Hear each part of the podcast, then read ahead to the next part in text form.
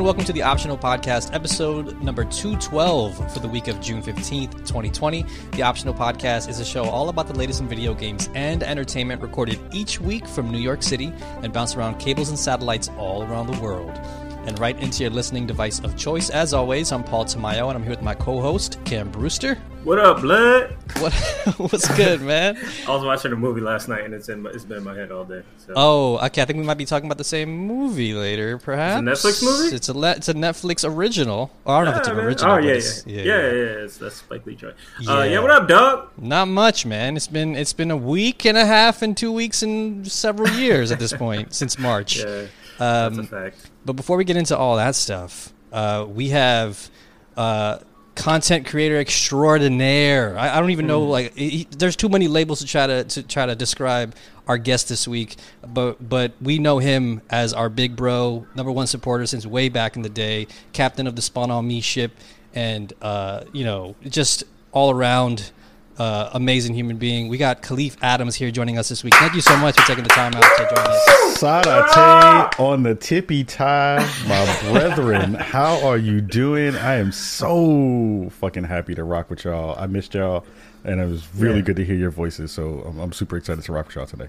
Yeah, man. Shit, it, it's been a long time coming to have you on the show, man. Yeah, Yeah. the first time that you're on the show with Cam, because you've been on the show before. I but, know. You, you, you were kind of helping me pilot the ship, but when Cam was away. But now, now we have the full trifecta happening right now. Uh, how you been, man? I, I think the best way to describe how I'm feeling is to reference the Fox TV show Rock and the uh, interstitial that happened in between segments where there was a voice that went, "Oh, whoa, whoa." I gotta, That's I gotta YouTube that. I gotta YouTube That's that. yeah. It's it's it's it was it was a story. It was like one of the blackest shows on TV, but it was like uh, basically this garbage dude. He was like a garbage man, Rock and was uh, mad. he was a garbage. Yeah, he was always mad, and everybody he's like pissed all the time. So that's that's the way I'm feeling. Uh, Plus, uh, that one sound is, is is classic. But I'm I'm good. Like I think everything right now is moving. It's been a really interesting week, or it was been an interesting month uh, in terms not only of, of the state of the world, but the state of Spawn on me. Um, so I've been doing a lot of reflecting. I've been hustling my behind off. Been doing mad shows and mad appearances to, to, to get the word out about what we do, um, and, and trying to spread some good some good info and some love around the world. So, yeah, it's been it's been real real busy. Uh, that's that's like- been the best way. I feel like that's that's that's like you know business as usual though because I, I always see you out there like promoting and and you know putting the content out and putting in the work you've always been doing that um, but for those who uh, who don't know for whatever reason uh, what spawn on me is or what you do why don't you give people a quick little rundown of uh, everything you do Word. Um, I like mad cured meats and stinky cheeses. Though that's number Nice, one. nice. Uh, Yes. the, the, the, the the foundation of Ka as a person. is, is yeah that. start at the beginning start at the beginning the very, very I, I- I was born in a in a manger. Uh, back Started in off in the park. right. Hip-hop. hip hop, hip hop. Um, uh, I, you know, I, I run Spawn on Me. Uh, we've been around for since 2013. Uh, it's the premier podcast spotlighting people of color in the video game industry. We wanted to showcase the dopeness that is the black community within within the gaming industry and have conversations around marginalized folks and the topics and things that they care about. And through that prism, we, we made that podcast uh, be a thing. Um, yeah, it, it's it's been an interesting ride uh, for the past six years. I think we've surfaced up some some great conversations. Uh, started off with me and Cicero Holmes, and then brought on Cicero uh, Shareef Jackson a little while ago, and then Tanya DePass had a small stint on on the show as well. Uh, and it's been great. Like we've been, we, I think we've been able to over the past six years, now seven almost, um, kind of you know bring a, a, light not only to those conversations, but to lots of devs, lots of people, lots of artists, lots of conversations and topics that you don't really get in other gaming podcasts because um, they're kind of afraid to have that in a real way, have those conversations in a real way. So I'm super proud of what we've been able to, to build and, and grow and continue to, to, to knock on the on the walls of white supremacy through the through the conversations of video games, which has been real dope. So Absolutely, and and you've been putting in that work for for years, years at this point, years and years and years, and like, Yeah. uh, I mean, I would love. I used to love listening to you know back when I had a thing called a commute. Um, I used to love uh, listening to the show on the way home and like laughing at like little. Oh, shout out to Biker Boys.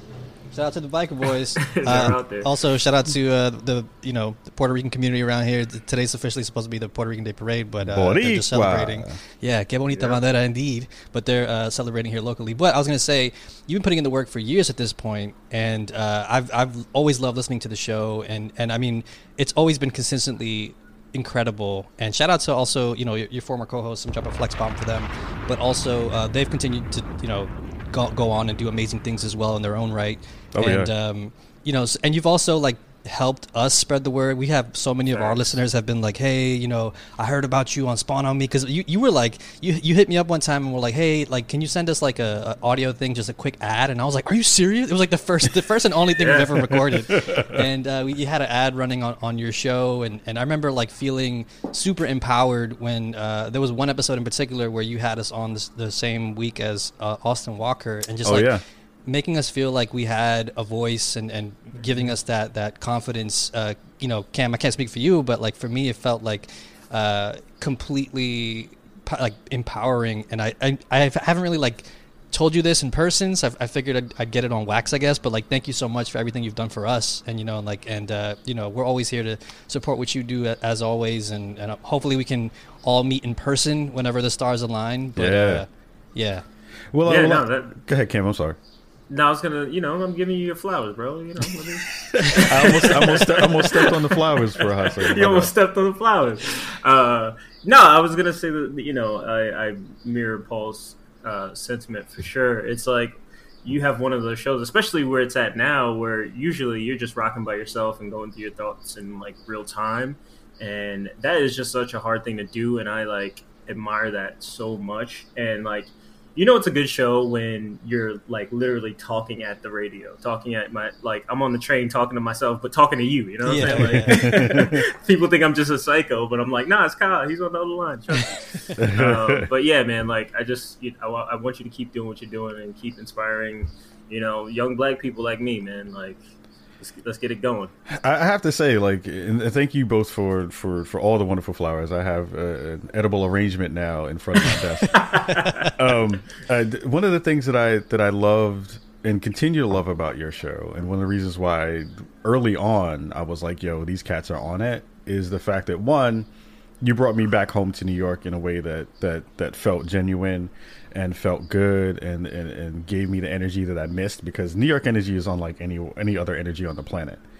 Um, Yeah. So that was always a huge part of the component. But I always loved not only just the, the conversations that you two had in the show, but the the way that you all tackled some of that stuff made me feel like, oh, these are fam anyway. Like these these are cats who I understand from a very intimate place in the way that they talk about games and talk about the world around them. And then of course, like I remember especially when you were doing video stuff, that to me was the the space that I wanted to to jump into and was like, oh crap, these dudes are on it. Like this is this looks good, this sounds good, this feels good from an editing standpoint. All those things were so on point. So I was like, yo, these cats are going to be on the rise anyway. Like I, I can see it already. Uh, how good and how well they care about their audience and how, how they care about quality of their content. Um, so that's those are things that always will stick out to me uh, automatically and make me want to be like, yo, who are these cats? What are they doing? you know how can how can how can I be close to folks who are doing good work? So, you know, thank you for for believing in what we do, and um, you know, getting to share your work with our audience has always been a pleasure for me, and, and something I really am, am proud that I was able to kind of help start to get some some more love towards your show. So, uh, any anything I can do to help y'all do stuff, like I'm always down. Thank you so much, man. Man. I appreciate that. You see the love Seriously. going on right now. Look at Uh, the we're just handing back flowers yeah. we're just handing back and forth flowers right now. You know, going bud, crazy New buds, York. bud of all York. kind. You know what I mean? Um, but uh, no, seriously, I, I think I think you've like hit on something that I that I, I always personally have believed in of the fact that like New York just has a different energy and and you know we we really put 110 percent into things that we do and like I love the fact that you know you're continuing to also just do amazing things, man. So you know, as always, we're going to be rooting for you and and uh, you know all that good stuff. And there's so much to talk about this week in particular, especially as it relates to current events. That I you know we just we have to get in. We can no longer bury the lead here. Uh. So let's just uh, let's jump right into uh, what we've been playing this week. Kyle, I want to start with you because you have been lucky enough to be one of the few chosen on planet Earth to play uh, the The Last of Us Part Two, and I've been hearing so many like interesting and, and honestly mixed things about it that it's it's made me so fascinated to jump in because I love when there's a mixed reaction to something when something's kind Yeah. of polarizing. So yeah. talk to us about The Last of Us Part Two. Man, it, it, first of all, uh, I'm very, very pleased to, to find out that you know there there are numerous people who, who got codes for this thing, and I had to complain to get one. But, um, but complaining works. People, you see, protest works uh, in some ways, and in lots of others. Um, Last of Us Two is a really interesting game. Like I think that for the folks who were really curious about where the story was going to go, I feel like you're going to wind up in a spot that feels satisfying, or that feels satisfying to, to folks who are really uh, fans of that game. Um, I think that of course they they uh, you know they've topped themselves in a visual and auditory presentation way. Like I, I, I'm excited to see the scuttlebutt once actual you know once people get it in in the wild because I think you know the the main question I talked about this in the review that's up on on our YouTube channel is like the conversation around like did this game deserve to exist was the main thing that you came away from once they announced it and I think that Naughty Dog has figured out a way not only to justify the the, the existence of the game but they they they wrap around some really amazing story story beats that if you were paying really close attention to the initial game you hope that they would tackle. And they tackle those things in a really deft and, and, and smart way. Um, so i can't say a lot because embargo is still up. Um, embargo doesn't drop i think until the 16th um, or like a couple days before the 16th but i will say like if you're looking for a spoiler free review our stuff is up on our youtube channel. Um, i did a whole bunch of painstakingly uh, painstaking uh, tiptoeing and beating around many bushes to, to not spoil it for people because i really do want people to go into this game with fresh eyes. Um, and folks who haven't had it spoiled for you like i think you're in for a really really special treat. Um, and, and I want people to, to, to wrestle with their, their feelings with this game because I know I did afterwards as well. Yeah, I, I'm- I'm so curious once the embargo lifts, like for real, for real. Like I, I, I want to sort of, um, and Kotaku does a good job of like posting one month later, six month later check-ins with games and stuff, just to give everybody a chance to chime in. Because one of the unfortunate things about the review process, as someone who's also been a part of that side of things, is that like there are so many things you can't talk about, and this embargo especially seems to be very restrictive. Oh, so, yeah. uh, I am so curious to like hit those plot points and those discussions because there were things about even like Animal Crossing and stuff that I wanted to talk about, but I, I just couldn't. Um, Yeah. So I definitely want to. Uh, I'm, I'm, I'm hoping.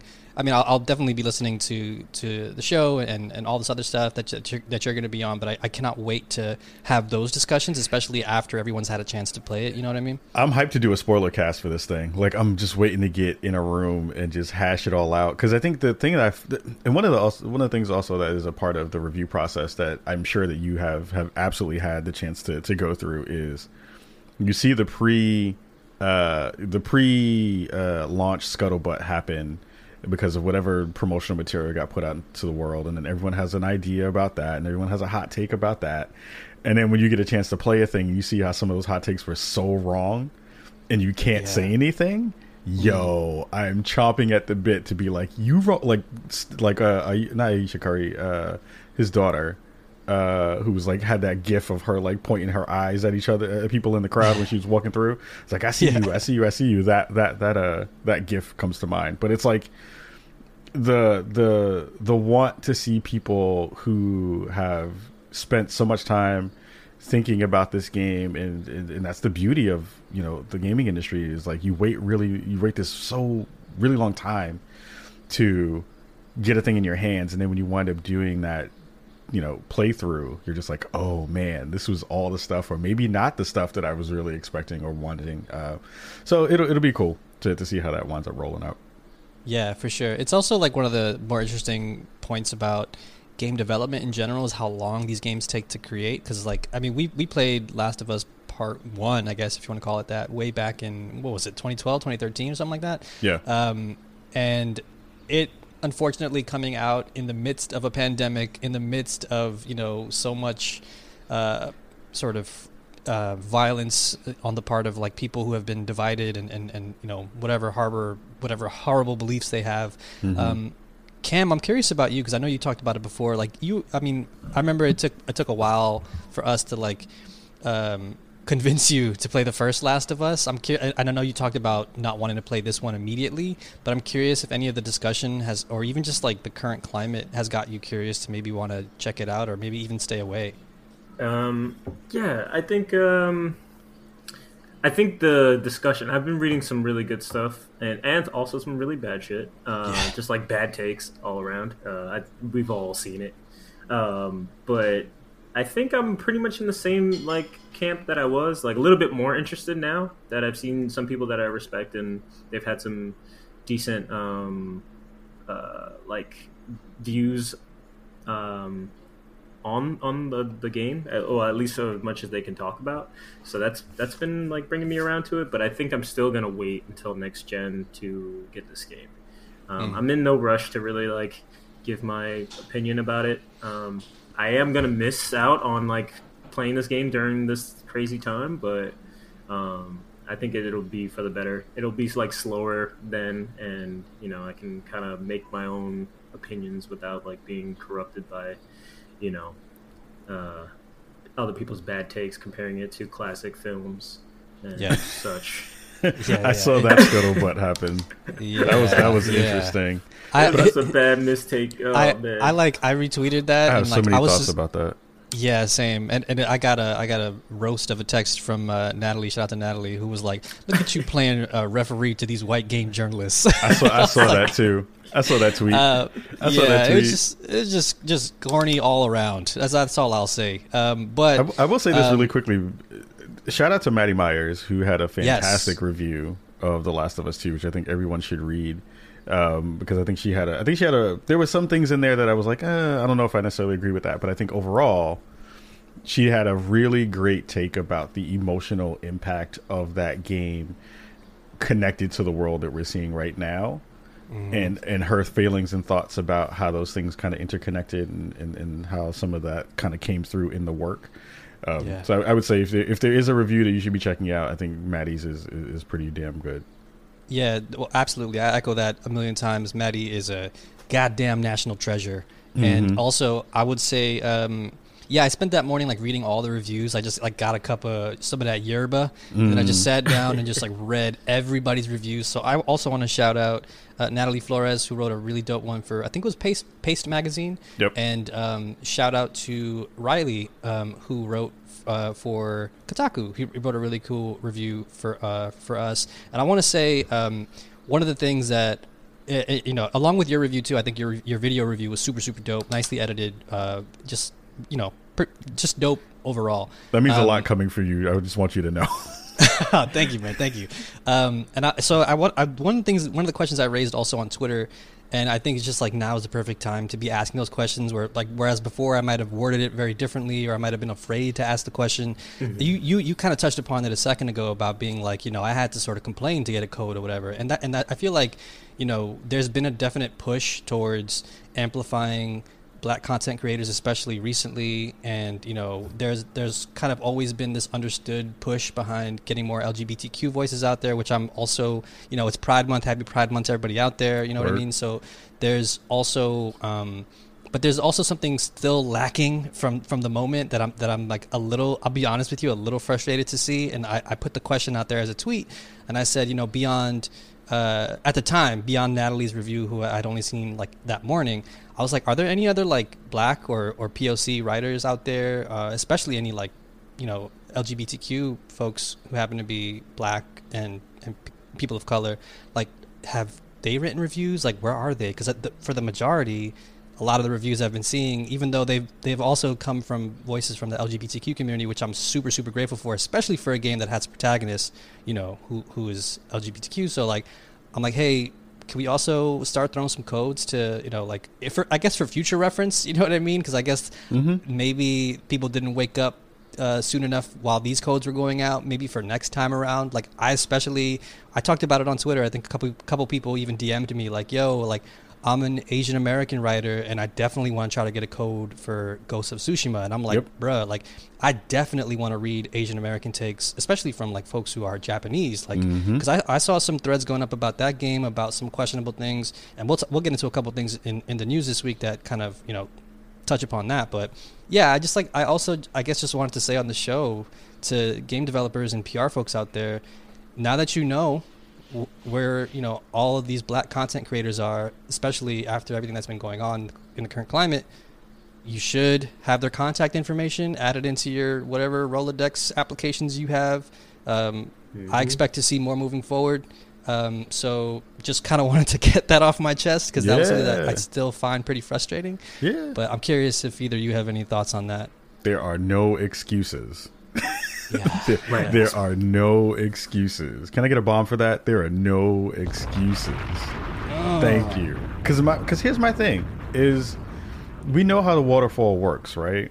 And and and and I will say that there are versions and reasons not not, not reasons why people don't get codes, but I think that there is there there are levels to how much work you have done in the space to be able to to get to a place where you don't have to think about that work, right? And I'll say personally, I think we've done enough work over the past six years. I mean, ten plus years at this point, from Spawn Point Blog to this to all the other things that I shouldn't at this point have to fuss to get a code from a major publisher at this point, right?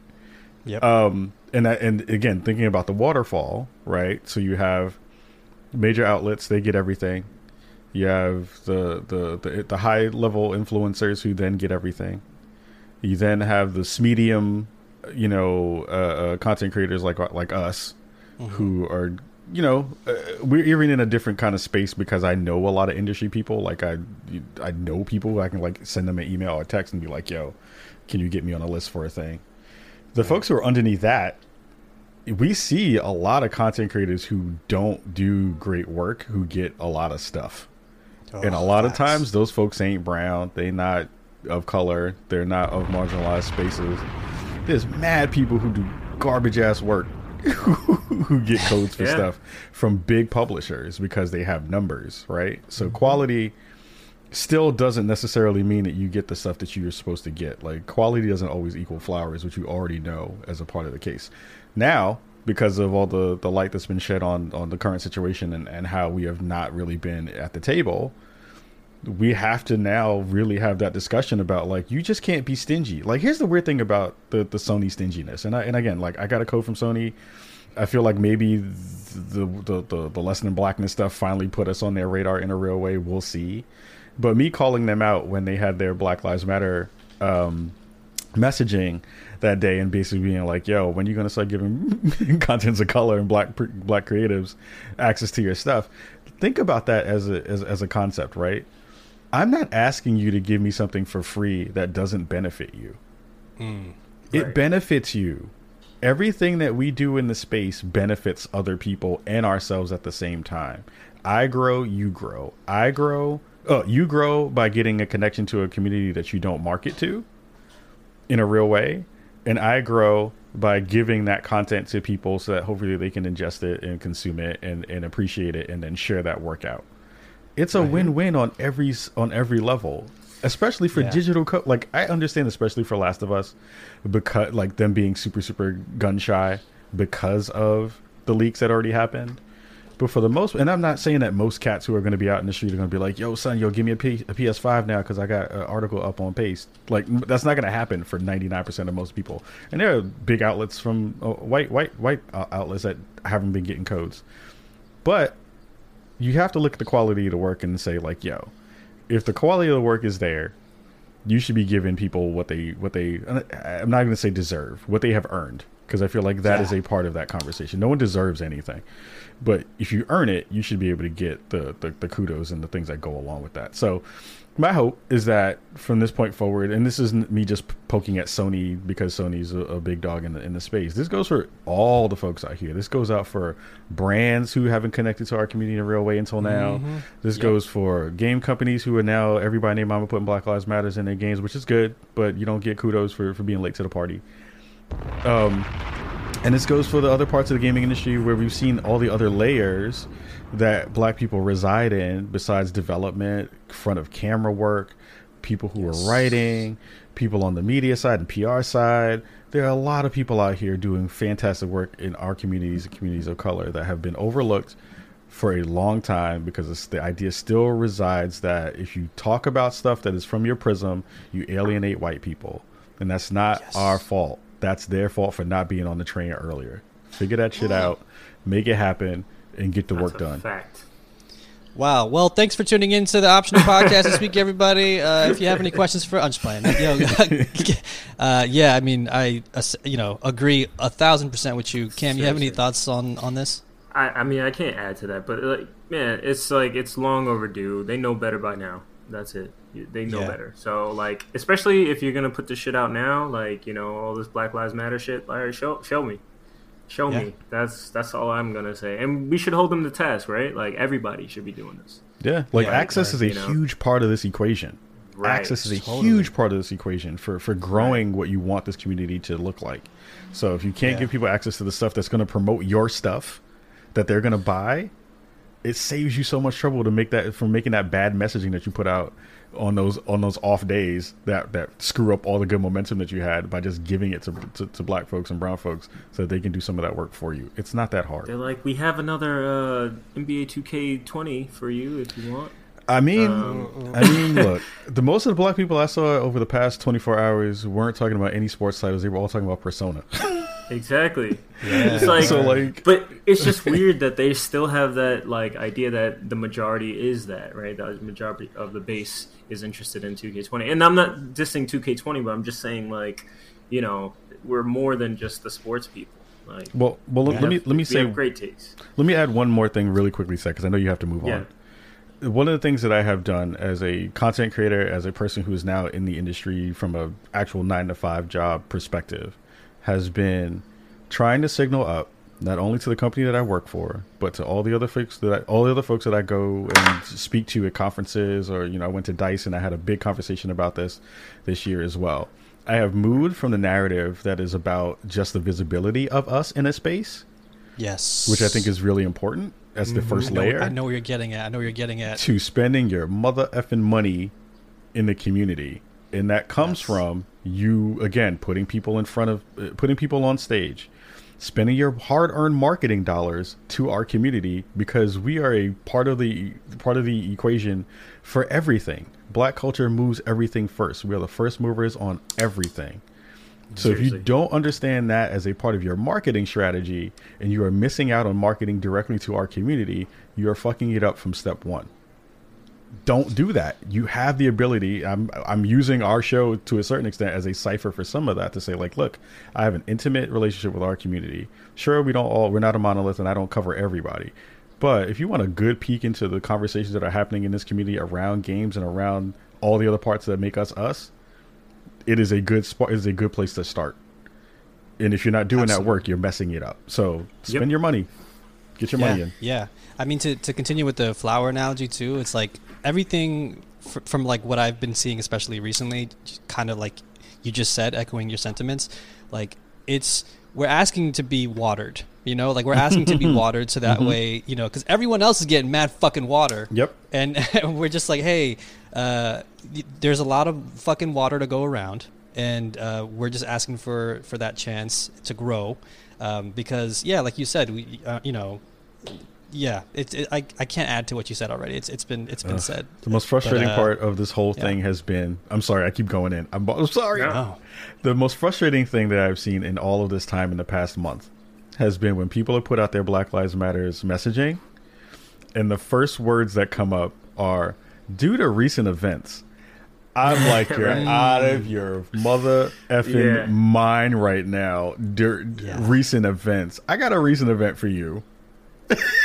Seriously. I got a recent event for you. Like, fam, Yeah. like for real? Like, it's not a recent event. We had this conversation how many years? I talked about this on Twitter the other day. I was like, I, the first time I remember that thing was when I was 11.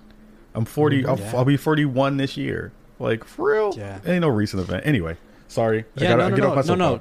First of all, uh, we don't we don't have any time limit. So the only time limit is however much time you can give to us. So, so yeah, Yeah. feel free to keep talking. But yeah, I, I mean, I was I've been doing a lot of you know uh, reading and watching stuff that just to kind of reignite that fire inside and, and remember these things that I've like known for forever too. Like I remember being, I think I was like, I don't even know four or something when like, you know, the Rodney King thing happened. Mm-hmm. I, I, was like, I was a baby, but I still remember how impactful that moment was. I remember being a little bit older especially in New York, I'm, I'm sure we all remember this vividly. But the Amadou Diallo thing, and oh like, yeah, it, these these conversations and these things have been happening for forever, like you said. And you know, it's yeah, the due to recent event things is kind of like ugh. It's kind of like I don't know. It, it, gives me shivers in a way that like I don't know. It, it just yeah, a lot of work to still be done, especially on the on the internal side of things. Like these companies are talking about you know, you, you, you kind of lightly touched upon this, but I, I mean, even for, even on the media side, I mean, I'll be honest, like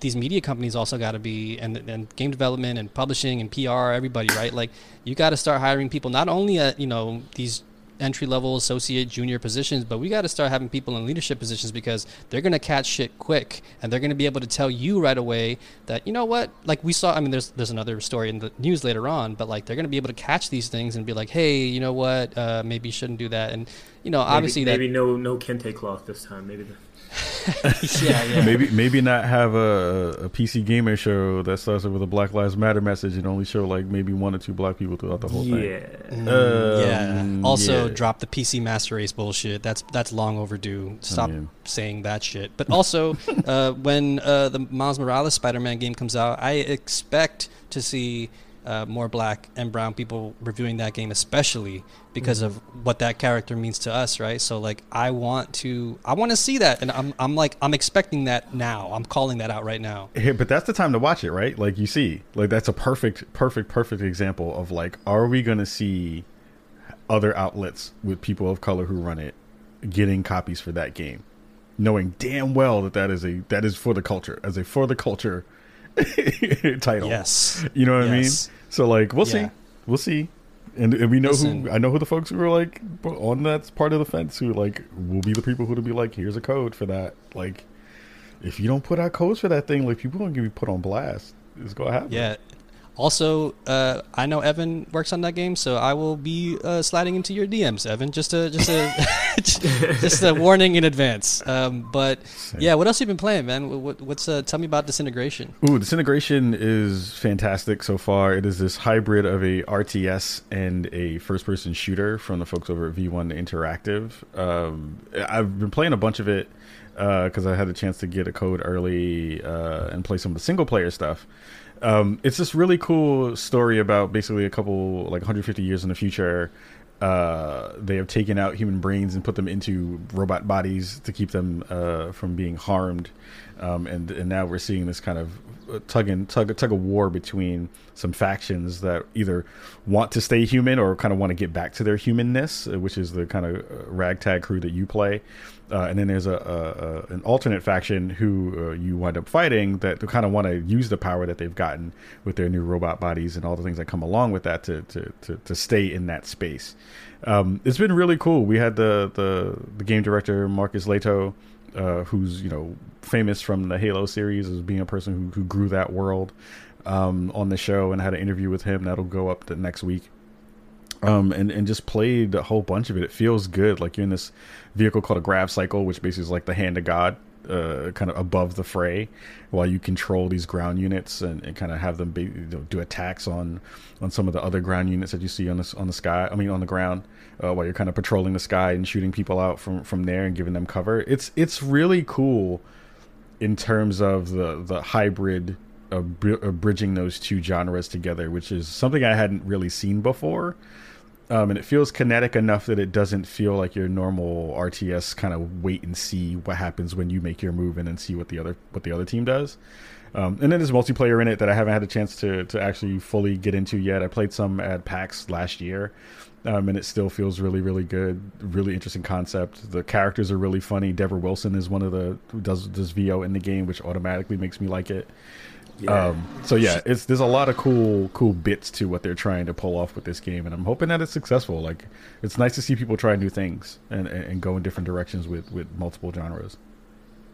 Yeah, I, I'm I actually uh, thinking about it now. I definitely played the like one of the early betas, and um, I- I'm curious to see some of that single player stuff because I one of the things I thought about when I was playing the multiplayer aspect of it was, man, I kind of want to play just by myself, not having to worry about you know the teams and and whatever.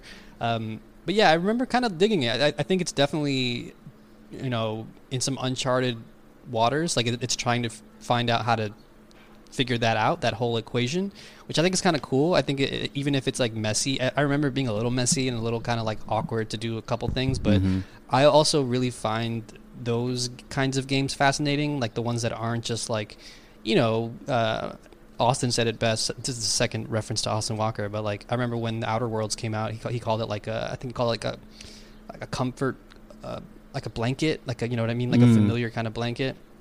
And I also love when games sort of just try weird shit, and this seems like some weird shit that I that I want to see more of. So I, I hope it can grow. You know, I hope it gets some, some sort of fan base around it that can support it.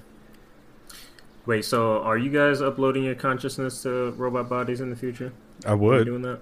You would I do would. it? I would. Hell yeah! If I could have, I'll do it. If I could have like Oh, Megan Thee no. Stallion's body, I would throw my brain up in there You're gonna real be easy. a thickie. Yo, Yeah. I'm gonna be a thicky robot. Wow. Well, we, we, we're learning a lot about you today, Kyle. hey, I think I'm not doing it. I'm, I'm just gonna tell you right now. I'm not uploading my brain to the server. no, not at all. Not at all. No, no way. No way.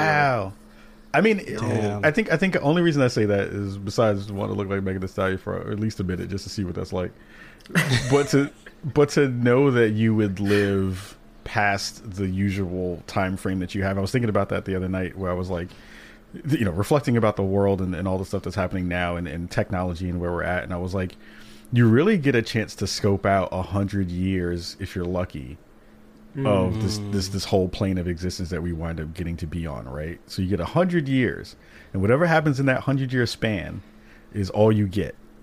So if you got to re up yourself into a robot body, you could like see so many eras of stuff happen, which is kind of dope Yeah. in some ways. You just But get, I mean, if it, if it's like a, a large scale thing, and like you know, me and all my friends and family, minus Cam, Rip, uh, get to get to live forever. We'll, we'll remember you, Cam. Yeah, Um, just remember me. That's all. Get a tag. yeah, like it reminds me of that. Uh, you ever seen the um, what's that? What's his fucking name? Robin Williams, uh, Right. Bicentennial Man. Yep. Yes. Yep. Like he, like all his friends and family died. It's real sad. But Yeah. yeah, I, I would, I would want to see that. I want to see like what people are gonna be like, because we often think about, like Ka said, right? We only have a hundred years, you know, if we're lucky to experience life on this spinning rock. Mhm. Um, and it's always the things that like I'm cu- I'm always fascinated by the things that are, are actually going to be historic. Like we, we, Mhm. we talk about, you know, Steve Jobs or or whoever, right? But like in 200 years or whatever, like honestly, like yeah, he'll be pretty important in, in the in the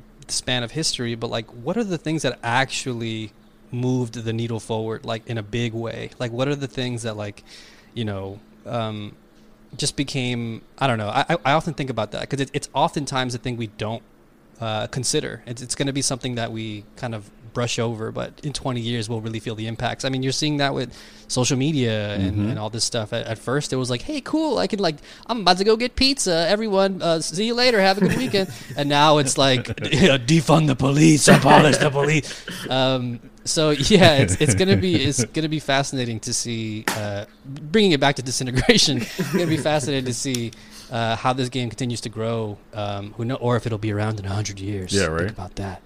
Um, speaking of, I think games that will probably be around in hundred years. Cam, um, let's talk about Bloodborne. Hey, you did it. I I've got done to it. watch your, your your stream the other day, and I was like, uh, I'm legit like teared up because I've been trying to get you to play this for years now, and it's just it's one of my favorite games of all time, and I just love it. Um, and you you were seem you seem to have had a good time. Did you play any more since your last stream? Oh yeah. Even when I'm not streaming it, I'm like going back in just to grind a little bit, just to like explore areas and, and you know just learn the enemy movements and, and attacks and, and pacing. Just because I'm like realizing, I mean, I, I think it started a while ago when I was like, I think I'm gonna play Bayonetta. I'm not sure if I like these games, and I'm a fucking liar because I do love those games. I, I like because people on, the stream too were I, I- I couldn't tell at first if they were just gassing me up and they were just trying to like get in my head and make No, me feel no, like no, you know. But they were like, "Oh my god, it took me ten hours to get where you got in twenty minutes," or they were like, "You know, you're you're so good at these games. How the fuck are you just naturally so good?" And I don't think it's I'm naturally that good at these games. I think I just play a fuck ton of them and I, I don't realize it. So like, Right. you know, beyond Bayonetta one and two and, and the Devil May Cry series and like, I mean, even things like Monster Hunter and um, all these other games that require you to like time things right, parry, dodge, hit, you know, upgrade things. You know, th- there's a lot of like familiarity that I already had instilled in my bones, but also games that were already influenced by the Demon Souls and Dark Souls games and Bloodborne. You know, I, I played uh, most of Jedi Fallen Order on like the harder difficulty, so like it's not that surprising. I feel like if, um, but all that to say, uh, to stop patting myself on the fucking back here. Um, all that to say, uh, Bloodborne has actually been blowing me away in ways that I was prepared for, but in other ways that I wasn't fully anticipating. So, like when I stream it, I'm also kind of taking the moment to. So, part of the reason why I love streaming games is because it's like a shared experience, but it's also a time for me to uh, meditate on a game in real time. And I, I, I don't often get a chance to do that besides when I'm like with my partner and I'm, I'm talking to her and she's, you know, kind of on her phone, listen, like half listening to me, like yeah, okay, whatever.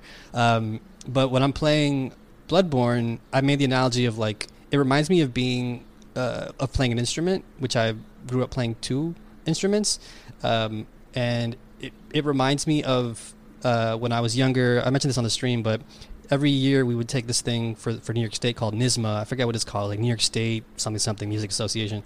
Um, and we would be tested on like a hard piece of music by like a you know three judges or one judge and they would give you a sheet of music to sight read which means like you have to you're seeing it for the first time. They're going to judge you based off of how well you can play for the first time. They'll give you like five minutes to sort of like read it and maybe practice quietly without actually playing the instrument. I should also mention i played the violin um, and you played it and it, this reminds me of that. So I'm like every time I encounter a new enemy, I'm like, oh, cool, it's a new sheet of music. So it's it's a new like mm-hmm. two row like two lines of, of, of you know sheet music that I have to read and perform because I'm like learning their notes and I, I'm learning like what their range is, how many attacks they do, and I'm, I'm doing it real time on the stream where I'm like, okay, one, two, three, four. Okay, when he does that, he does four. When he like reaches up, he waits an extra second, and then he slams down. So I'm like, I'm reading the music, and then it's like, okay, time to perform. So like, that's been the fun part for me more than anything. It it just feels more like a rhythm game, which I think Ren in the chat had pointed out before. But Bloodborne also adds the wonderful addition, and this has probably all been said before in the past, and I'm, I'm super late to the party, but um, the wonderful addition of that lore and that you know that that world the way it looks and feels and sounds especially like there's so much work being done by just the sounds in the world like people laughing in buildings and um, uh, npcs saying really unsettling things to you when they start to die like it's just full of so much wonder and i get it now. I finally understand what everybody's been talking about especially you for years have been telling me to play this game. But um it makes me also want to go back and, and you know with, especially with the recent news of demon souls getting a remaster and you know uh, sekiro sort of still in the conversation for the most part um, yeah i'm i'm curious how far you've gotten um, into the game so far Yeah, so I picked up uh, Bloodborne last week, and I just like started a new character, um, and I got all the way up. I don't know how far you got, but I got to basically like the second boss. Um, uh, he was named his Father Gascoigne. I don't know Mhm. if we faced him yet, but yeah i Um, watched him Okay, yeah, he's a really he's one of my favorite bosses in the game. He's super early on. He's pretty easy, but he has so many cool mechanics to that game, and it just like that's the point in the game usually where it clicks for everybody, where it's like, Yep. oh, this game is fucking dope, and there's a lot more Mhm. going on behind the scenes. Um, but I think my favorite part of this this series, I mean, just this game specifically, and the series at whole, like um, I think that uh, uh, From Software is is really good at like the world building and level design. Like you sometimes I just like I'll be climbing up a ladder and I'll just kind of pan the camera around just to look at the world that I've come from and just like see like all these vast views like oh I can actually go over there or this is Mhm. where I fought those two guys over there and this is where I'm going. I was just over here but I passed it from a different vantage point is like incredible to me. Sometimes I just sit there and I stare at it like um yeah, I, I, made it to like central um, Yharnam recently, uh, which is like the new like kind of hub area, and mm. uh, it's just uh, I fell back in love with this game. This is my third time playing this game, and I'm kind of doing like a different build this time, and uh, yeah, I'm just having a, a, ton of fun with it. And the fashion in the game is just so good. Yeah, and. I, am wondering how you're digging the story. Like, is it is it coming to you? Are you understanding it? Are you confused? Like, yeah, I I understand the. It's also wild to be playing this in the middle of a pandemic when this yeah. this this game is all about people coughing every time you go to the window and they're talking about you know who's been infected and mm-hmm. all this kind of stuff. It hits different right now, especially. Um, but I'm actually I, I, get the the main thing that's happening. I think I'm finding a lot of uh, interest in finding those moments where you interact with NPCs by knocking on a door or stopping by a window and they give you stuff and like mm-hmm. it's not it, it's all stuff that's being um, communicated through just dialogue for the most part. And there were things that are, you know, also through the items and everything. It's it's so well crafted that um, I even forgot a couple things. Like after you fight Father G, I forget, I forget what his name is. Gascoigne. Um, Gascoigne. Uh, there was something that I missed, and I, I, didn't pick it up until after I had I had beaten him, and I was like, oh, it, it clicked in that moment. I don't want to give it away for anybody who might want to play it, but it was something that kind of teaches you to not just sort of treat these items and things that people give you as just kind of fetch quests, things that you kind of ambiently forget about in the background, like you would in other games. In this game, it really invites you to read the lore and, and pay attention when people are speaking because you know it's it's not going to completely impact your progression or right. your or your playthrough, at least from what I've seen so far. But it will add so much to it that it, it just like it's it's so important to follow along if you can. Um, Ka, I'm curious if you've played any of the FromSoft games, or if you if you're curious about them at all. Yeah, I mean, I played Dark Souls, Demon Souls. I, I played uh, Bloodborne a bit. Um, I'm just really bad. I'm like I'm I'm bad at Bloodborne specifically because I just forgot where I was. Like I put it down for like uh like six mm. months, and then I'm almost like yeah. is a really is a really important cadence to those games of like not only just the way that you fight enemies and kind of tackle situations, but it's um about like where you are in conjunction to where think like your next steps are going to be. So like right. I don't know if at this point I just need to start over and it's just kind of go from the beginning and get back into it. But I still need a guide. Like I need I need like Cam sitting on my shoulder to be like, all right, you go here first, then you go here second, and then you go here. Like I need that kind of person in my life to, to do that work. You should stream me. it. I should stream it. I would definitely stream it. Is it is it on? Did they put it on PC yet? No. Uh, no, I think it's, not yet. Isn't it? It's not. No, no. There was rumors of it coming to PC, but that hasn't been confirmed yet. Okay, okay, all right. I'll, I'll see if my capture card is working now because I would love that actually. Like, I, I, that's one of the times when I'm like, please, uh, uh, backseat game for me. Like, I want everyone yeah. to tell me all the things that I need to know. Um, one of the things I actually really loved about that game specifically was hearing the conversations initially about like how hard it was and like like oh this game is too hard even though bloodborne is the easier version of those other yep. other games mm-hmm. and i and i told somebody once i kind of got it that i was like oh i was like this game isn't hard it's unfair and it cheap and it's cheap in, in, yeah. in lots of ways but you have to go into that thing being really humble which i think is an interesting yeah, thing yeah. where you have to understand it like no the game isn't beating your ass because it's just beating your ass it's trying to teach you something and if you if you let go of your own hubris to be like i'm gonna brute force this and you and you play by the rules that it tries to give you for each boss and for each segment then you have a really better appreciation not only for the game design but for how well other people are who, who who play the games in the ways that they can who like speed run it and all that stuff. Like i became fascinated with watching those kinds of speed runs because i was like oh this has a rhythm like, oh, this game is yeah. trying to tell you a thing by showcasing, oh, this move is coming. Oh, this thing is about to happen. Like, oh, you need to pay attention to that and, and do it in a real way. Um, so yeah, yeah I've, I've, I've actually come around on those games in a in a in a different way, which makes me really excited for games like Mortal Shell, which I'm actually kind mm. of excited about. Um, so yeah, I've, I've definitely had some t- some time in with those, but I, I need to go back to Bloodborne and, and retry it because um, I used to get really frustrated, but I don't now because I'm just like, oh, I'm stupid. Like I didn't need to do that. I didn't yeah, need to do yeah. that thing at that moment and uh, and figure that out. So yeah, I, I would definitely yeah. need some help with it. Yeah, I mean, like my chat's also been excellent about you know doing some light backseat gaming whenever I have a question about something that I don't understand, or like whenever because the game also, I think personally speaking, does a bad job of giving you things before it explains them to you. So I'm like, what the fuck is a gemstone? What am I? And they're like, don't worry about that. You'll come back to that. I'm like, oh, okay, cool. So I can like. You know, offload that CPU percentage, to, like, you know, put it back into playing the game. Um, but yeah, it, it to to add to your analogy too. Yeah, like I feel like that's kind of why I think I uh, I'm attracted to games like rhythm games or, or puzzle games because you're you have to listen to the game. Uh, otherwise, it's like it, like again, it's like playing music. If if you're not actually like paying attention to the little subtleties of like you know when to apply, you know this is all musical shit, but like vibrato or whatever, um, then it's not it's not going to sound good. Like it'll sound all right, but it won't sound great. Mm-hmm. So you mm-hmm. have to really listen to it and and pay attention to it and like because most of my boss fights, which I've been also highlighting on my Twitch page, twitch.tv slash polymiles, shameless plug.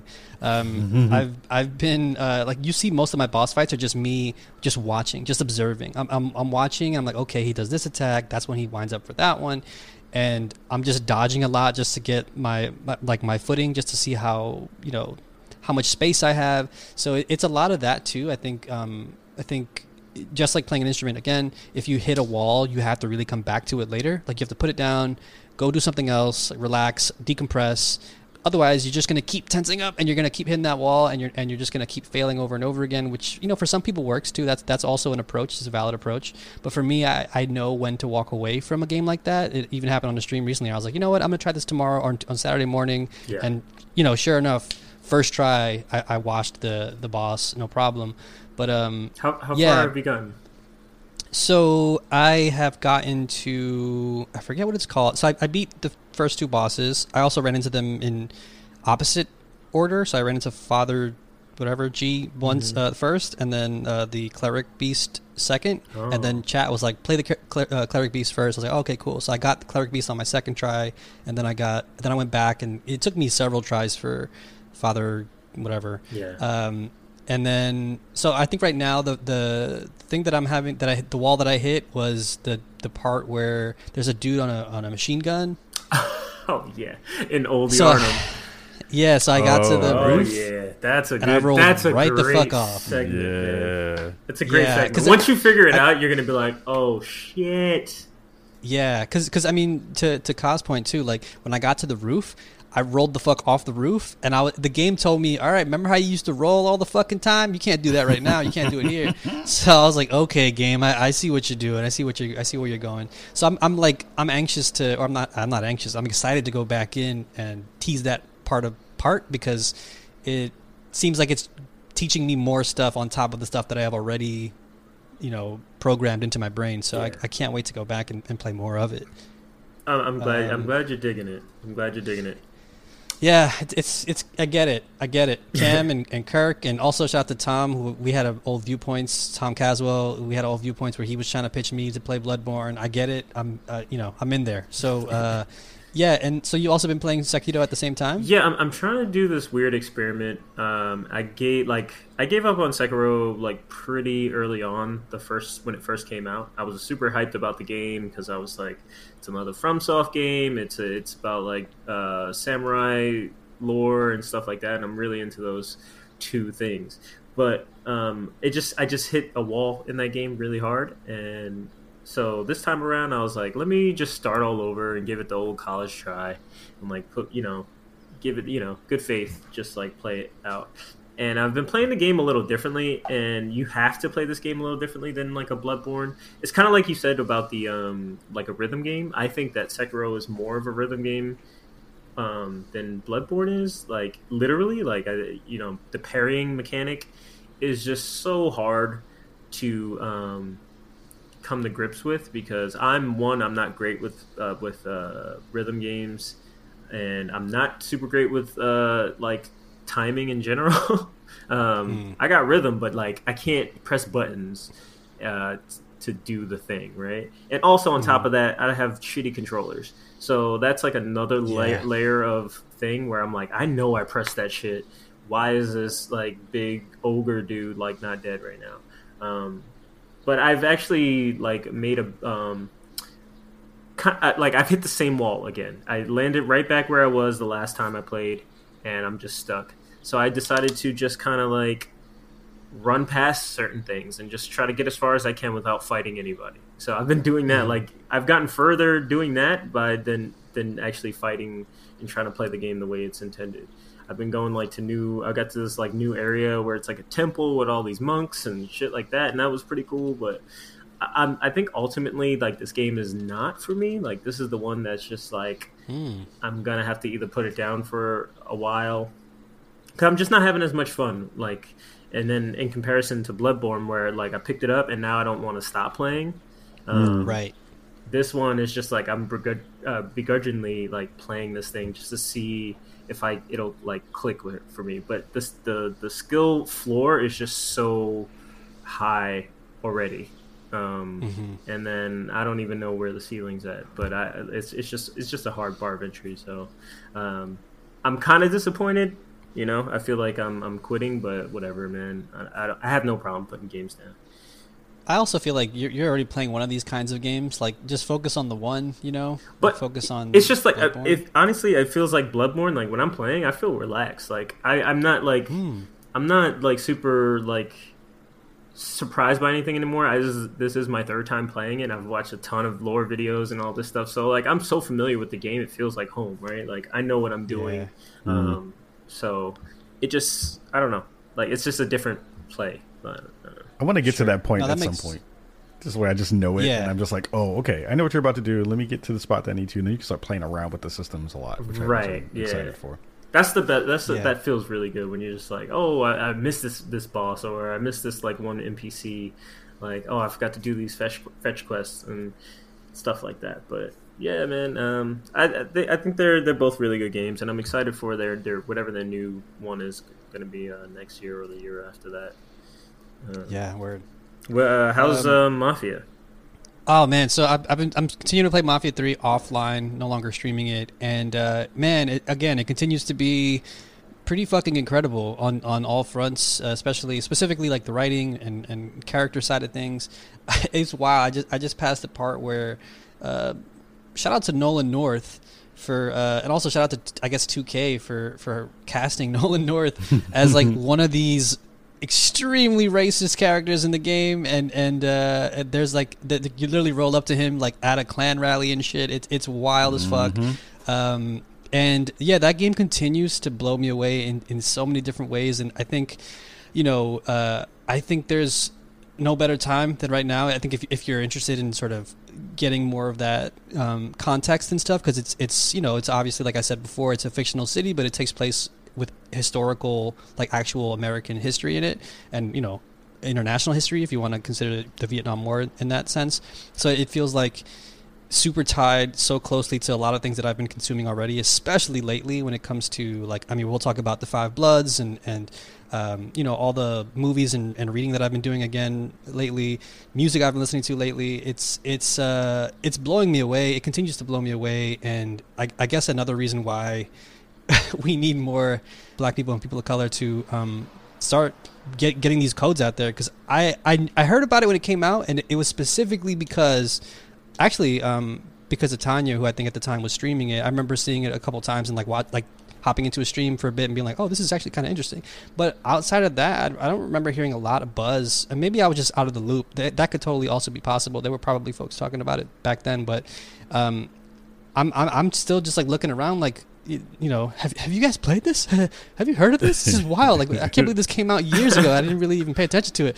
Um, and I feel kind of dumb for it you know? I feel like damn I should have actually listened to, to what you know what what I guess folks were talking about. But um, yeah Kahlief have you played Mafia 3 Oh my god, yeah, we did like um we had like a interesting dual roundtable show um where we had Tanya, uh Musa, um uh, uh, uh, TreaAndrea Russworm, who's ama- uh, an amazing uh, academic. Um, we all talked about the game, and then we did a second show right after that to bookend it with Charles Webb, who was one of the writers on it. Um, Yeah. is it is one of my favorite games of all time. Like I think it's the blackest game in in, in existence, um, which I absolutely love. The fact that they dug into everything in the ways that they did, um, Yeah. and had that really had those really racist moments, like and didn't shy away from it. And like really made you deal with it. Um, yeah. It's it's such a good game. Like it, it, encap, it encapsulates so many different things. Like it's a little bit of Warriors because of the the, the you know the the radio voice. It's a little bit of um you know blaxploitation in the way that it feels uh, you know fantastic music that that that kind of wraps around everything of the time too like i think 2k doesn't get a lot of love or a lot of credit for what they did with that game because it put a black man character who is a who is a veteran coming back yeah. to the states at the helm of this kind of um, revenge tale, which was which was a revenge tale that wasn't a, a angry black man story, which is also really interesting and, and, and brilliant in the way that they, you know, tackled that as a as a trope and did not did not fall into it. Um, mm-hmm. Yeah, it, it is absolutely like one of the best games uh, of the decade, and I think most people who haven't checked that out, like especially now that it's coming back out with the remaster, like you need to play that thing. It's so good. Oh yeah, yeah, and, and I think also like so two quick things because we're gonna be this is gonna be a long show. Cobb, please let us know if you have to leave soon yeah, or whatever. Um, but the, yeah, two quick things is one um, the fact that this game doesn't shy away from the first of all the violence. It's, it's extremely violent, but it will oftentimes give you a character who you've impacted uh, who's who's like that violence has actually impacted them, and they make you reflect on it in a way that I wasn't prepared for. And I was like, holy shit! In, in so many other games, you know, you mow down hundreds of people, and then you're just kind of like, cool, I got an upgrade for my skill tree, and you don't really think about it. Right. In this game, some characters will come back and, and talk to you about how they got how they got into the, the you know the life of crime and how it necessarily wasn't a choice for them, mm. and how they're just trying to survive. And, and like, there's another moment where. Um, you know, you talked about how it's it's a revenge tale, but it, it definitely doesn't fall into the, the tropes and and you know uh, specific uh, kind of cliches that other games might. And there are times where it sets it in a context and it gives you characters that you understand in a way that like they are like truly evil people. Mm-hmm. And there are times where in other games you're told, you know, in a Far Cry game, maybe one of the newer ones, you're told, go kill this guy because he's a bad dude, and look what he did. He killed a dog. That's bad. Oh no, go kill him. And you're like, okay, sure, okay, whatever. But in this game, when I'm like, oh, okay, now's my chance to go, you know, finally kill this dude, I feel so motivated to do it in a way that like very few games have actually done for me personally. Um, and it all has to do with like some of that super strong writing and and you know these characters who I care for, even the ones who I find scummy, like the CIA dude. I'm like, ah, oh, this dude is kind of the worst, but also like, fuck it, he's kind of like on our side, and and they kind of contextualize the fact that yeah, you're you're this you're this badass who's able to go in and clear out a whole building because you know you were special forces and you were trained by the CIA and all this other stuff, and it's like, oh, okay, yeah, and in that sense fuck it, I'll be this badass, you know, dude who just goes around and mows people down.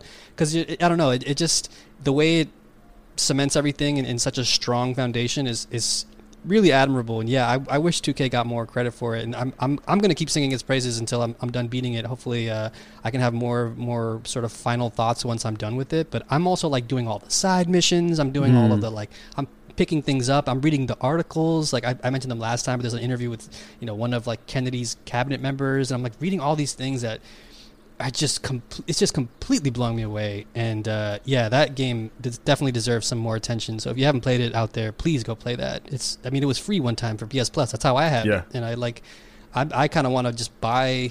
I kind of want to buy it for somebody at this point. I feel guilty playing it for free. Um, but uh, all right, cool. Let's um Actually, before we jump into uh, the news and everything else for the week, I'm going to take a quick, quick break, and then uh, we can uh, jump back into the rest of the show. So uh, we'll be right back. All right, so jumping into the news this week. Uh, so a follow up to a story that we've, we've been talking about for, for, for a while now, actually. Um, shout out to Dia who wrote this for Paste. She, uh, we, we talked last week about how she put the call out for, you know, finding black video game composers and the first one actually went live this this week. And there's a selection of a variety of different black composers with their you know bandcamps and soundclouds and email addresses. And it's really cool to see that like there there are black video game composers out there. And their their work is actually incredible. I, I got to listen to a few of them uh, just going to their soundclouds and stuff. Um, yeah I, I, love that this is uh, seems to be because it's. I'm getting the sense that it's going to be part of a larger series because it, it, says part one. I'm, I'm, assuming she got so many um, responses that I can't wait to see more of them. And I'm also like wanted to shout it out because if any people out there on the dev side or industry side are listening, um, this is a great resource to go find those composers, especially Thanks. if you're doing a game that like I mean her previous post talked about it right about like well, why do so many games have like you know acid jazz and like you know fucking uh, lo-fi hip hop which has become a trend recently or whatever, um, but it's still kind of hard to find big name black video game composers. So here's a resource Here's yeah, it's right here, all spelled so out cool. for you. Yeah, it's so good. Um, I don't know if y'all had a ch- chance to check it out, but do you have any thoughts on this? I hadn't, I hadn't uh, caught up on it, but uh, yeah, I'm, I'm like super hyped. I remember we talked about it a couple weeks ago, and I was just like, yeah, I want to, I want to see this list, and the fact of that it is like a multi-part thing is just too exciting. So I'm gonna dive through this this week, and uh, since I'm back into some music stuff, um, and just start finding the people that I like. That's pretty dope. Yeah. Yep. Yeah, for sure. Um, Kai, you have any thoughts on this? I mean, it's good to see some familiar names on this list, which is great. Um, awesome. It was, it was, one of the things when I remember uh, initially getting into the industry and, and, starting this this kind of work that there were a couple folks who I wound up having conversations with who are on this list. So I'm just I'm happy to see that they're getting the love that they, they definitely deserve because they do great stuff. Yeah, some of the folks, was, especially on here. Yeah, I was blown away. I was like, man, I, I want to hear more of this stuff. Like, we got to start fucking put them, give them fucking work, man. Come on. Mm-hmm. Seriously. Uh, God damn. All right, so um, without burying the, the, lead any further, we had we finally had the PS5 event this week, and uh, a lot of stuff got announced. But more importantly, we got a chance to actually see what the consoles, plural, are going to look like. Um, first of all, without getting into everything that was announced, um, Cam, what do you think about the console design? I, I need I need your your thoughts here. I the, the first thing I thought well, was does it lay down because I don't have a lot of vertical space. Mm. Um, so I, that was the first thing. I, I actually kind of dig the design. Like I loved all the memes that were coming out of it. Oh, the, the, day like looked like everything with a pop collar, but I kind of I kind of like the futuristic design. I I was expecting the, the to go more like you know how they usually do, more tame and you know and uh, kind of boring. I, I think right. the, the Xbox looks a little boring. Um, yeah, totally. So I, am excited that they're actually doing something with like wings and a spoiler and shit. Like, why not? Like, go for it. Yeah, for make sure. It, make uh, it look uh, weird. Yeah, absolutely. Uh, Kahlief, what do you think? I mean, it's dope. Like, I'm I'm really hyped that they went wild and they didn't go safe.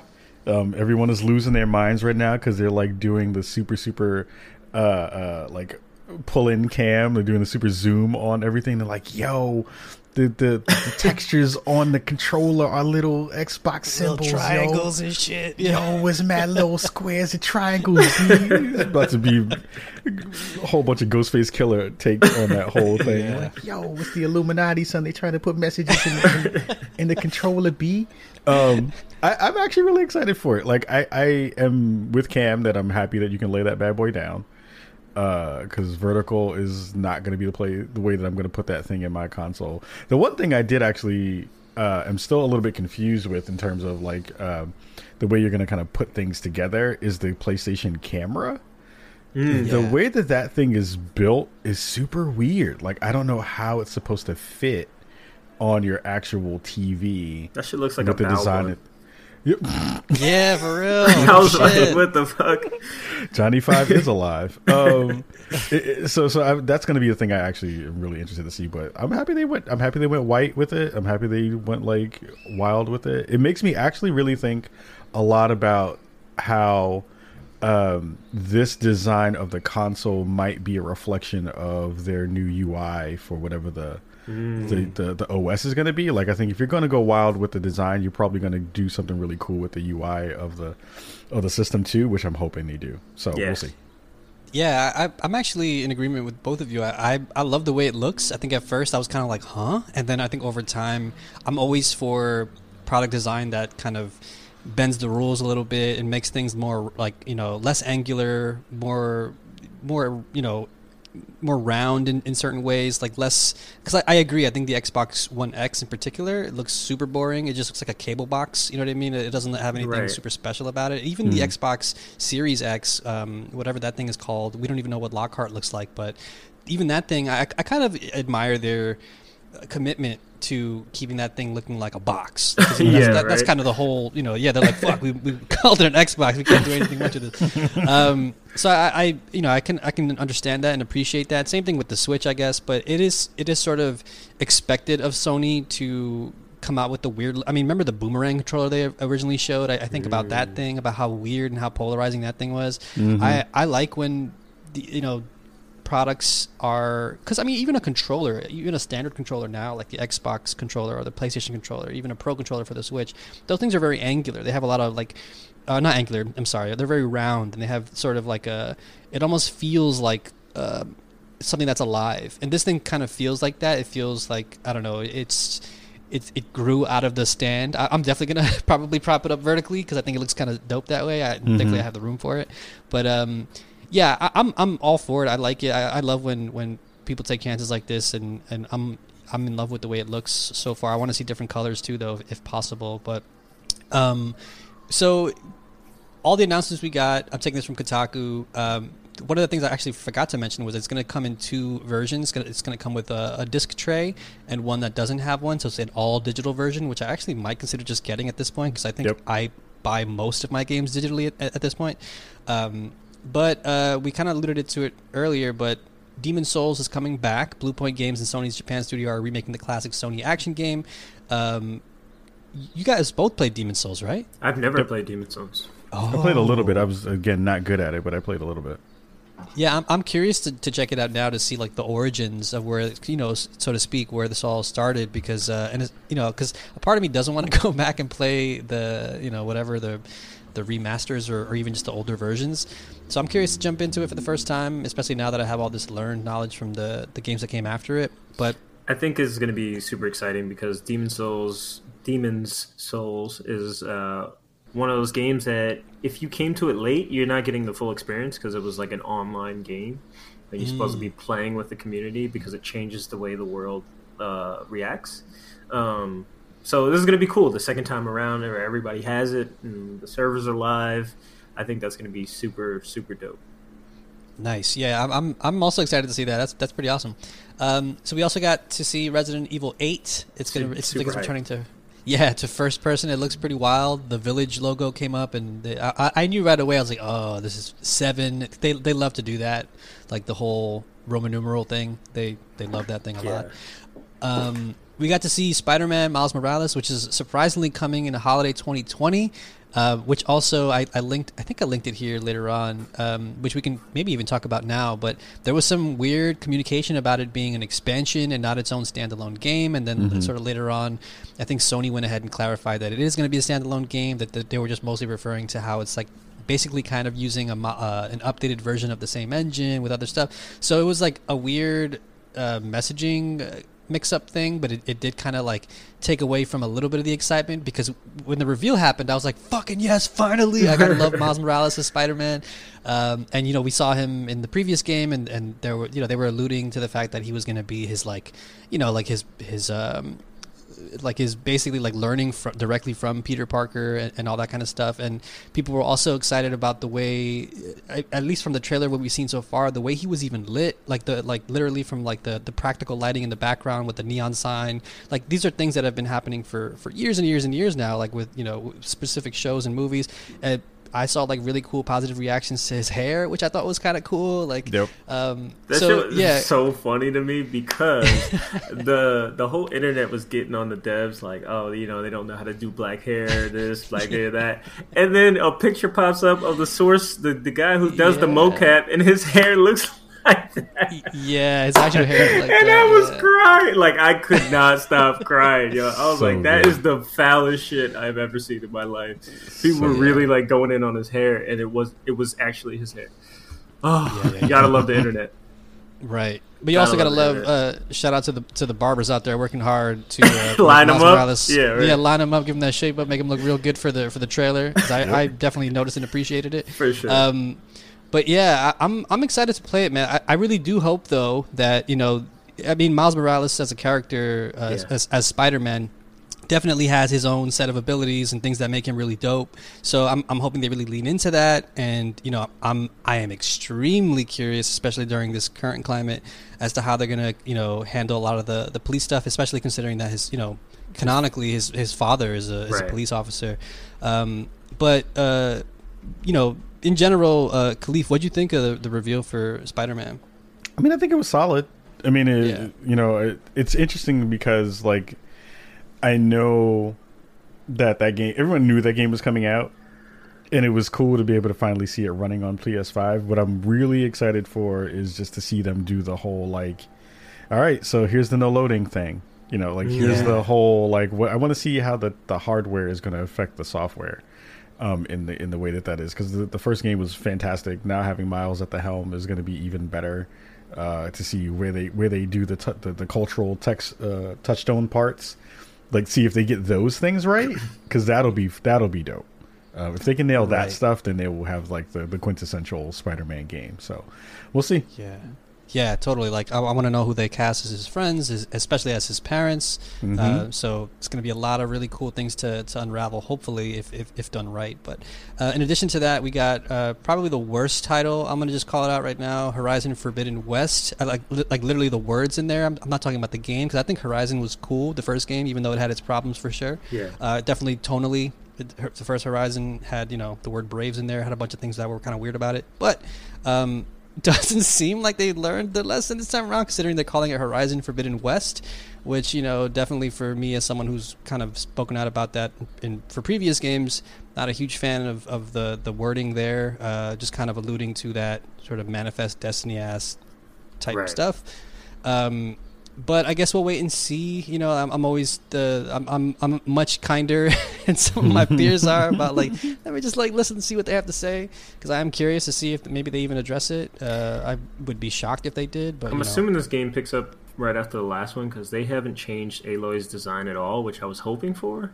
yeah, I was hoping they would maybe steer away from her having, you know, those uh, locks or whatever. Yeah. And uh, yeah, I would.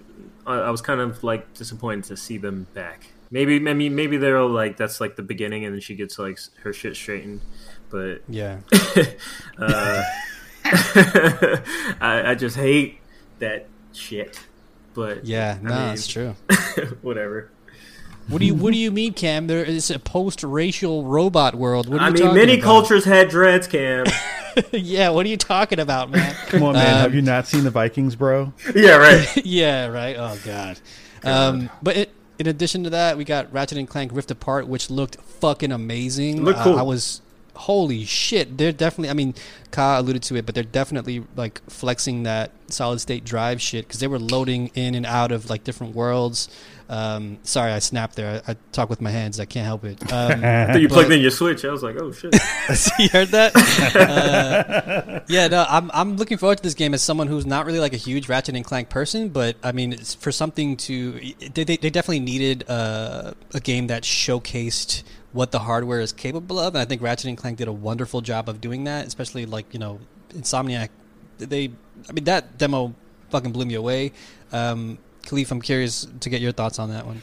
I think that was the showcase title for Yeah. for the hardware. I mean, I'm not a big Ratchet and Clank fan. I know uh, folks were like, "Yo, we need a Ratchet and Clank game." I was like, "No, you don't." But um, That's what I'm Um, with it. yeah, I'm like, "No, you don't. You don't need another Ratchet and Clank game." Um, but it- it's actually really cool to see them again. Like, I want to see uh, the thing that's going to pull everybody in during this initial launch is you need to have folks who are putting the tech first. Like, the games are going to be good for the most part, but if you're not showcasing why the tech matters for the games that we're going to get in that first initial batch of stuff, like it's going to be a weird launch for them. Um, Yeah. So th- those are the differentiators between, you know, again, what these con- what these consoles are going to do uh, in the in the early early stages of, of their existence, in comparison to, of course, what we're going to get, you know, later down the line. So they have to they have to put their money where their mouth is and showcase all that stuff. Be loud and proud about it. Yeah. Yeah, for sure. Otherwise, you're gonna stadia it. You're gonna you're gonna be like, we have all this cool technology, and then like, but we don't have anything to show you what, what it looks like.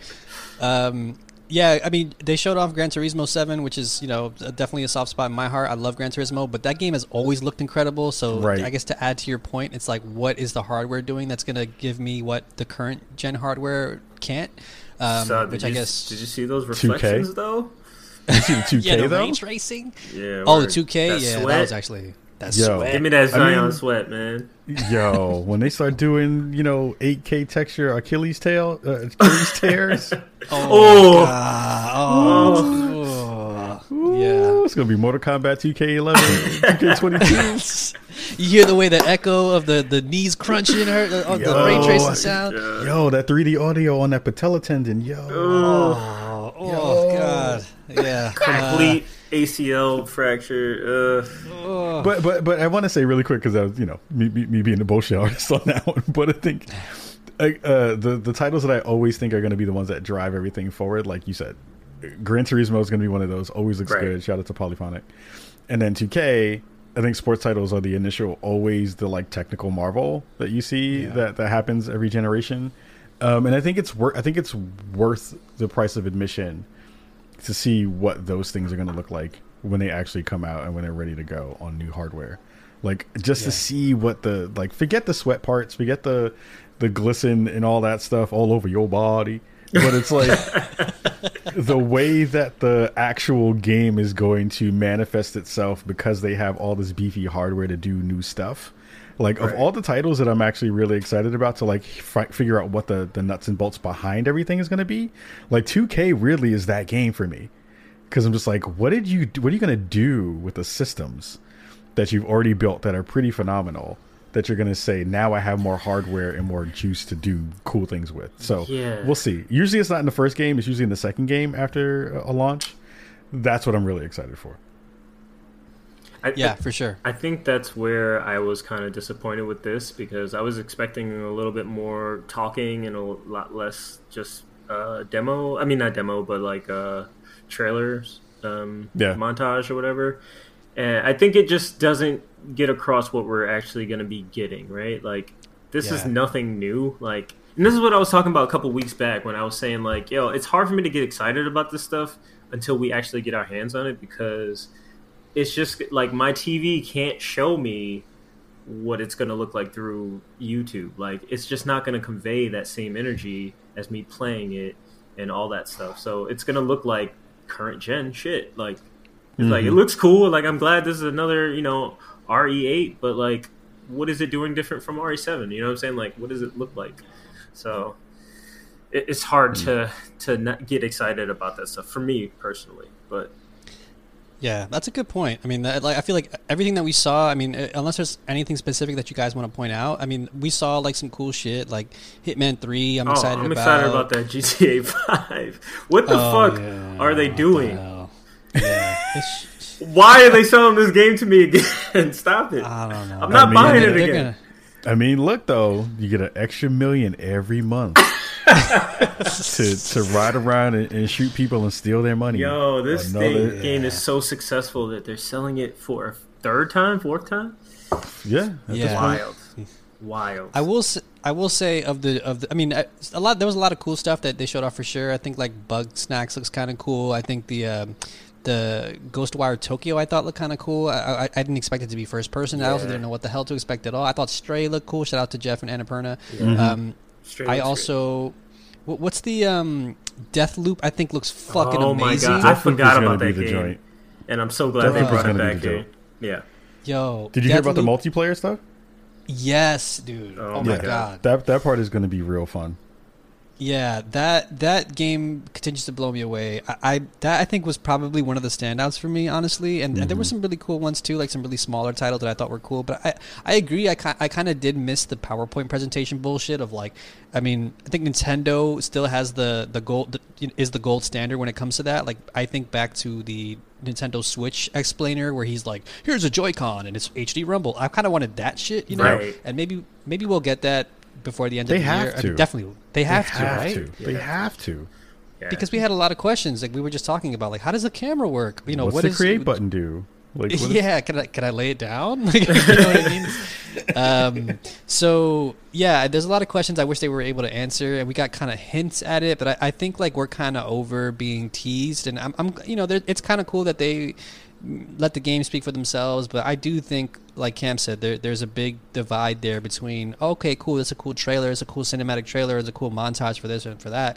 But I also like, I don't know, I- it, can can we get something else like can i don't know how this evolves moving forward but i would have liked to have seen a little more but it was still kind of fun you know like yay next gen like something something good to look forward to and, and while the world burns uh, I needed the distraction. The distraction No, was for really sure. good. I, I, Yeah, I'm not gonna yeah. lie. Like I, I enjoyed my time watching that, but it's just one of those things. Like, oh, all right. Well, maybe I do like more of the, the you know presentation stuff. But Yeah, yeah. Um, all right, cool. As this as this car drives past my building, um, wepa. So uh, No Man's Sky, No Man's Sky. Actually, this week I still haven't even touched this yet.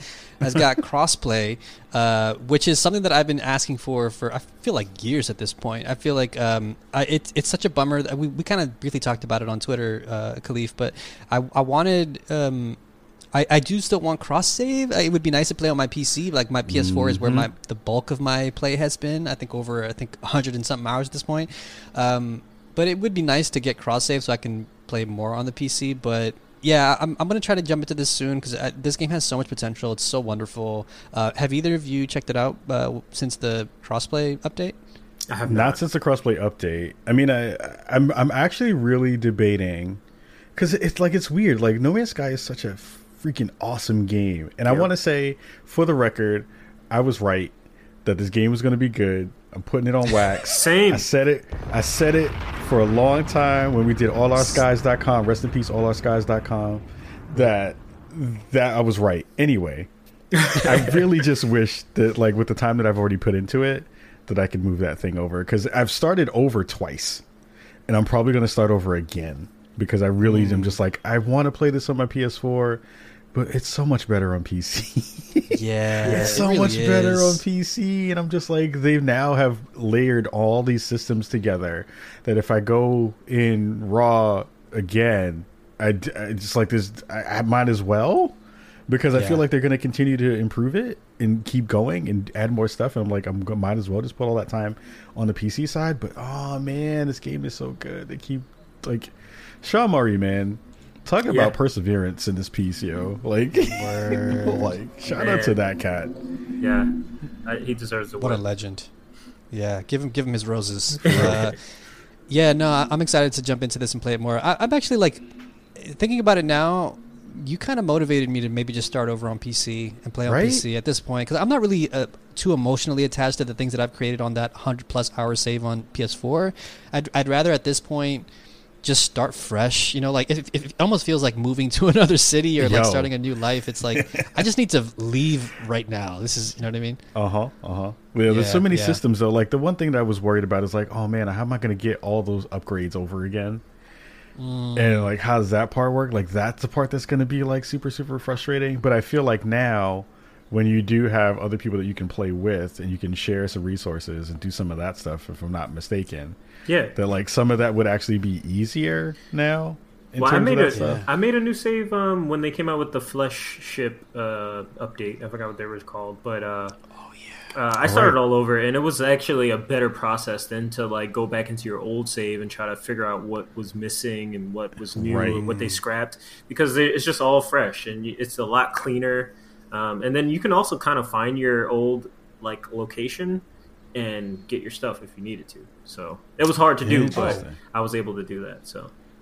Shit, that's actually good Yeah. to know. Huh. That's really if you have somebody Yeah. who like can go to your you know thing and then just find them again on a different save you know you can you can get your old oh, stuff Oh. that's interesting. Right. Interesting. because it's going to be impossible to find the planet but if you have somebody that just kind of stays there you can do So I think what you're saying is we found the uh, spawn on me optional universe that we're going to basically create solar system. You know? Uh, I wish I Yeah, we could should kill my initial planet though, because like I wish because because I because I named it Bricago and now I can't have another Bricago. uh, call it New Bricago. New Bric- yes yes be yes. I'm a There colonize. I'm a colonize Bricago. there you go. There you go. Uh, Put up statues just to have them torn down the next week. That's what we do. Oh man. Um, all right, cool. Jumping into uh, the next story here. A bit of a bummer, man. Honestly, um, but honestly, not surprising. Riot Games executive resigns following abhorrent George Floyd comments. This is taken from Kotaku.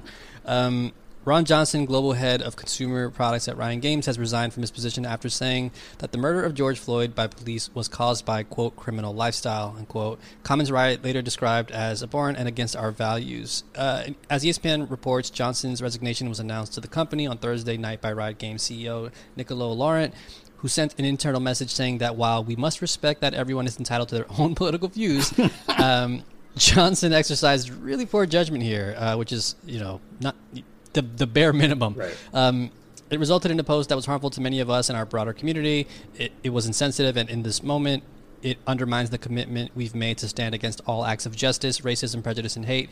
It also hinders our ability to create an inclusive environment for our community riot, rioters, players, and partners alike, which is also kind of interesting, the language there, but I get it. They're called riot. Uh, the moment the memo concludes with Ron understands that Ron understands this and recognizes he will be ineffective as a leader at Riot going forward. As a result, he has resigned, effective today.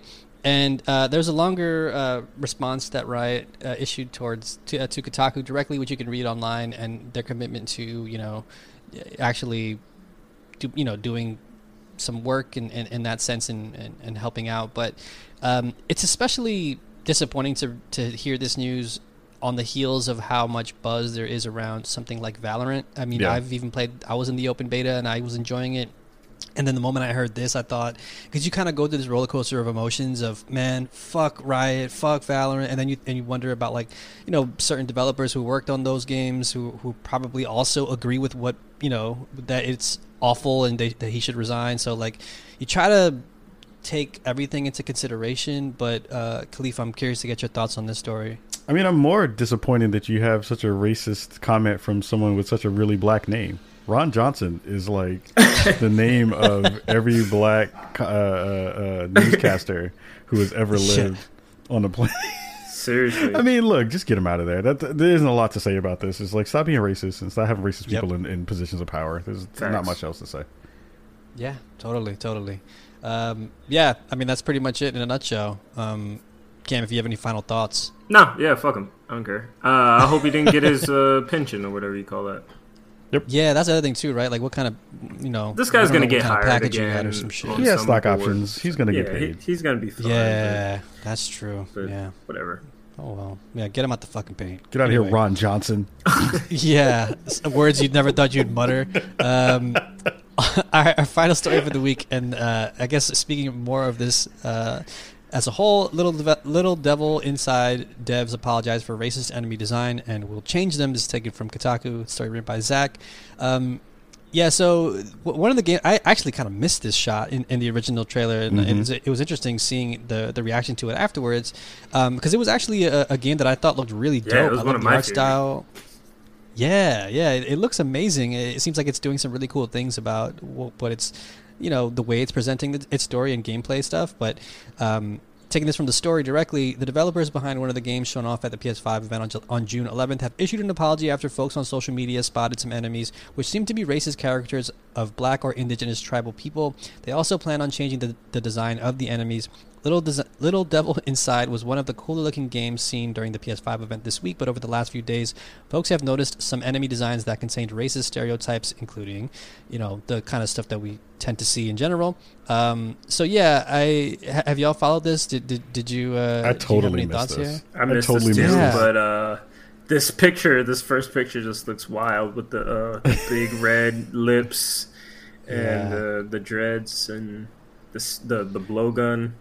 Yeah. He- Yeah. Here's my question to both of you, which I think is the, the, the thing I'm actually curious about. Because yeah, like they did a they did a terrible thing and they fucked it Yeah. up, and they, they they will they will figure out ways to, to fix it. My question for both of you is if they switch if they swap it up and they switch it up, ha, has the damage already been done? Like, i- can you can you recover after you've put something out like this publicly I, um, in uh, a way? I think you can, right? I think I think their like their response to it was good. Like, yeah, we fucked up. We're gonna fix that. Uh, it was like I can see some, this kind of falling through the cracks, you know, like and Mm-hmm. from the whimsicalness of this this uh, game. Um, but the fact that they're fixing it right away, I think, is a good idea. I think it'll also give them uh, like a chance to go through and see what other things they can change, and maybe start thinking a little bit harder about how this can impact their bottom line and also just the community that they're trying to sell to. And you know, going forward, I think they'll they'll be just a little bit more cautious and more thoughtful about the stuff that they put out. Um, yeah, it's not like the most egregious thing ever, but it is like, damn, now that I'm looking at it, that's a little yeah. foul. yeah, because I hadn't seen the actual like pictures until I looked up the article, and I was like, oh, okay, yeah, all right. Over, all we're missing is uh some watermelon and some. uh, absolutely. Mm. Paul, Yeah. Paul, what do you think? Mm. Um, yeah, no, I, I, I mean, echoing what y'all have said already, I, as, as someone who's also a of indigenous background and also has spoken about this shit before in regards to Journey to the Savage Planet, um, I, I'm actually, you know, I, I think they can absolutely recover. I think they can. I think they're taking the right steps right now to be like, hey, we fucked up. We're sorry. We're going to change this. We'll swap it out. We'll think about this next time. I think it's also an important lesson for everybody else out there to. Um, especially now during this moment where I feel like I, I can't speak for you guys, but for me, I feel like I'm less hesitant now to, to, to point shit out. I mean, I always, I, I kind of was always like that regardless, like either w- whether it was on the show or on my Twitter feed or whatever. Um, but now I'm going to be like, hey, hey, hey, pick up two for your mistake, pick up four for your mistake. This, this is, uh, you know, Yeah. try to do better next time. But it, I think it also kind of exposes another problem that we continue to talk about over and over again. I mean, I, I you know, we need more folks in leadership positions who feel comfortable enough to speak out, and when they speak out, they should they should actually be listened to. You know, that there, it shouldn't be a thing that is that gets to this point. But you know, we're we're we're still this is still a, a young medium. It's obviously still struggling with with some very basic things that we've seen already in, in regards to um, Last of Us 2 and, and other things that continue to become a part of the conversation. It feels like a cycle over and over again. But I, I, I'm hopeful. You know, I'm hopeful that, that I think they can recover from this. I think the game still looks dope. I, I, I hope that they can, you know, apply those notes and keep it moving, keep keep moving forward, and, and try to be better for it next time. And you know, I I'm, I'm glad that they didn't double down and and you know. Um, take too long to respond. I hopefully that we'll see what the what the actual change amounts to. Um, so we still have to, you know, we'll still we'll still be waiting and we'll still be waiting to see how it, how it shakes out. But I think it was a good first step. I, I, I commend them for being like, hey, we fucked up. We're sorry. Because I'd rather hear that than you know some sort of half-ass apology of like we're sorry we offended you or whatever. you know what I mean? The the roundabout apologies. Um, We meant to make the lips pink instead of red. I'm sorry. right, right, right. Um, so yeah, I, I'm I'm hopeful though. I, I I'm definitely more on the light side of things where I'm like, uh, you know, uh, just like I believe in the good. I, I try to presume good intent and, and uh, whatever. But if you do it again, though, we'll, we'll, we'll you know you'll hear from us. Um, Okay, cool. So jumping into questions this week, if you have any questions for us, please feel free to send an email directly to us at questions at d-optional.com. Uh, we would love to hear from you, or, you can record us a voice message using the Anchor app on your phone. Uh, Carl writes in, HBO has taken down Gone with the Wind due to racism slash racist issues. I find it troubling. Whilst I can't, whilst I can appreciate the sentiment, uh, it feels like we are trying to airbrush what was the past, culturally or otherwise. I would rather things stay and we have a conversation about issues and points of contention. It is a learning opportunity for the classroom and further a field, at least in my opinion, to further the field, in my opinion. Uh, what are your thoughts on the removal of content like this? Um, Cam, I guess I'll start with you. What, what do you think about this question? Uh, I feel Carl on this actually. I, I don't think that everything needs to be just erased. I think they need to uh, have asterisks on them, and we need to discuss if if we want to, right? Like we don't necessarily have to even click on these things, but these are these are films, and we have to see where the racist past has come from and why those things were. Um, I, I like learning about this stuff, right? Like I like I kind of put myself through the ringer for a lot of this stuff, um, especially when it's like status quo racism. It's not that overt shit. Like, I mean, and Gone with the Wind, of course, is it's pretty overt. But what I'm talking about is like certain other uh, things with racist imagery and stuff like that. So I'm I'm always I'm not necessarily down for the the explaining and conversation part of it, but I I, I don't necessarily need it to be erased completely. The statues right. for sure. Yeah, put them in a museum Oh, somewhere. yeah. like put them somewhere like that we could look at, and then I can t- wag my finger at my like at my nephew and be like, "Look, this was the evil bastard that you know did this." Like, Yeah. but you know, that's that's where I'm going with it. Yeah. Uh, Kahlief, what do you think? Yeah, I mean, we don't need to erase everything in that way. Like, I think even what we talked about just a minute ago with the little devil stuff is like, if we if we removed all the you know terrible imagery that we have from before of pickaninnies and and, and Mhm. mammies and all that stuff and, and and remove that, we can't then look at that stuff and say, well, hey, person here, person X, like here's where that imagery came from. You, now you don't have a space to, to to to do the work you're trying to do now. I think I think there is a little bit of an overstep in the, in the society society section where we want to kind of just like push everything away as opposed to dealing with it head on. Where you know putting it in the closet doesn't mean that the things that affected it or created it or continue to perpetuate it don't still live on. So like let's have the conversations about those things. Not us, those folks who are having to Right. make the actual change. Um, Yeah. and then we can actually like move forward. So you know, don't don't don't just kill Gone with the Wind because it was racist. Because then you also kill the fact that it was one of the first. It was the first you know uh, film that had a black woman win an Oscar. Right? It's like so Right. you know you, you remove things that come into the into the space, uh, and there's collateral damage that goes along with that. So let's let's just be adults and figure it out and talk about it. Yeah, totally. I, I echo those sentiments uh, exactly. I, I feel like part of the thing we learned even in film school earlier on, because you learn the sort of origins of film and, and motion pictures as a whole, and you realize how closely tied to th- that was. In a lot of ways, you see ripples of that still, right? Like a- we talked about access earlier, but how closely tied to you know um, privileged white people those tools and and you know things were. Um, so you know, I remember watching uh, the original Birth of a Nation and and being given the explanation that like yeah this this was actually like extremely influential for cinema and motion pictures as a whole but Mm. you know you look you watch this movie now and it's clearly uh, got some problems with it. Like it, it glorifies the the Ku Klux Klan as heroes and it it has awful depictions uh, littered throughout that whole movie. And uh, but you you know there's still there's still stuff to be extracted from it that you can still learn. But it, i think it is important to remember that context and whenever it's shown especially like in settings like schools and stuff. I, I think i don't know if you necessarily need to put a, a bumper at at the top of the movie that says you know this has some shit like a content warning type of shit maybe i think for out of consideration for some folks you know like who might not want to see it or get just be given a heads up i think honestly i think I mean, if you're triggered by something- Gone with the Wind at this point, yeah, yeah, you know what I mean. But like, um, but something like uh, Birth of a Nation, even back then, I was like, I was I was much younger when I watched it, and I, I remember like re- recoiling at certain parts and just like walking out of there in this like funk, like oh that's that's awful. Um, but yeah, I do think it's important to see that shit too, because you have to see how ugly this stuff is, and and uh, you know how I hope that after a certain point it becomes second nature for folks. You know, it's not just a thing that you learn about later. And you're like, oh wow, that was that was actually racist.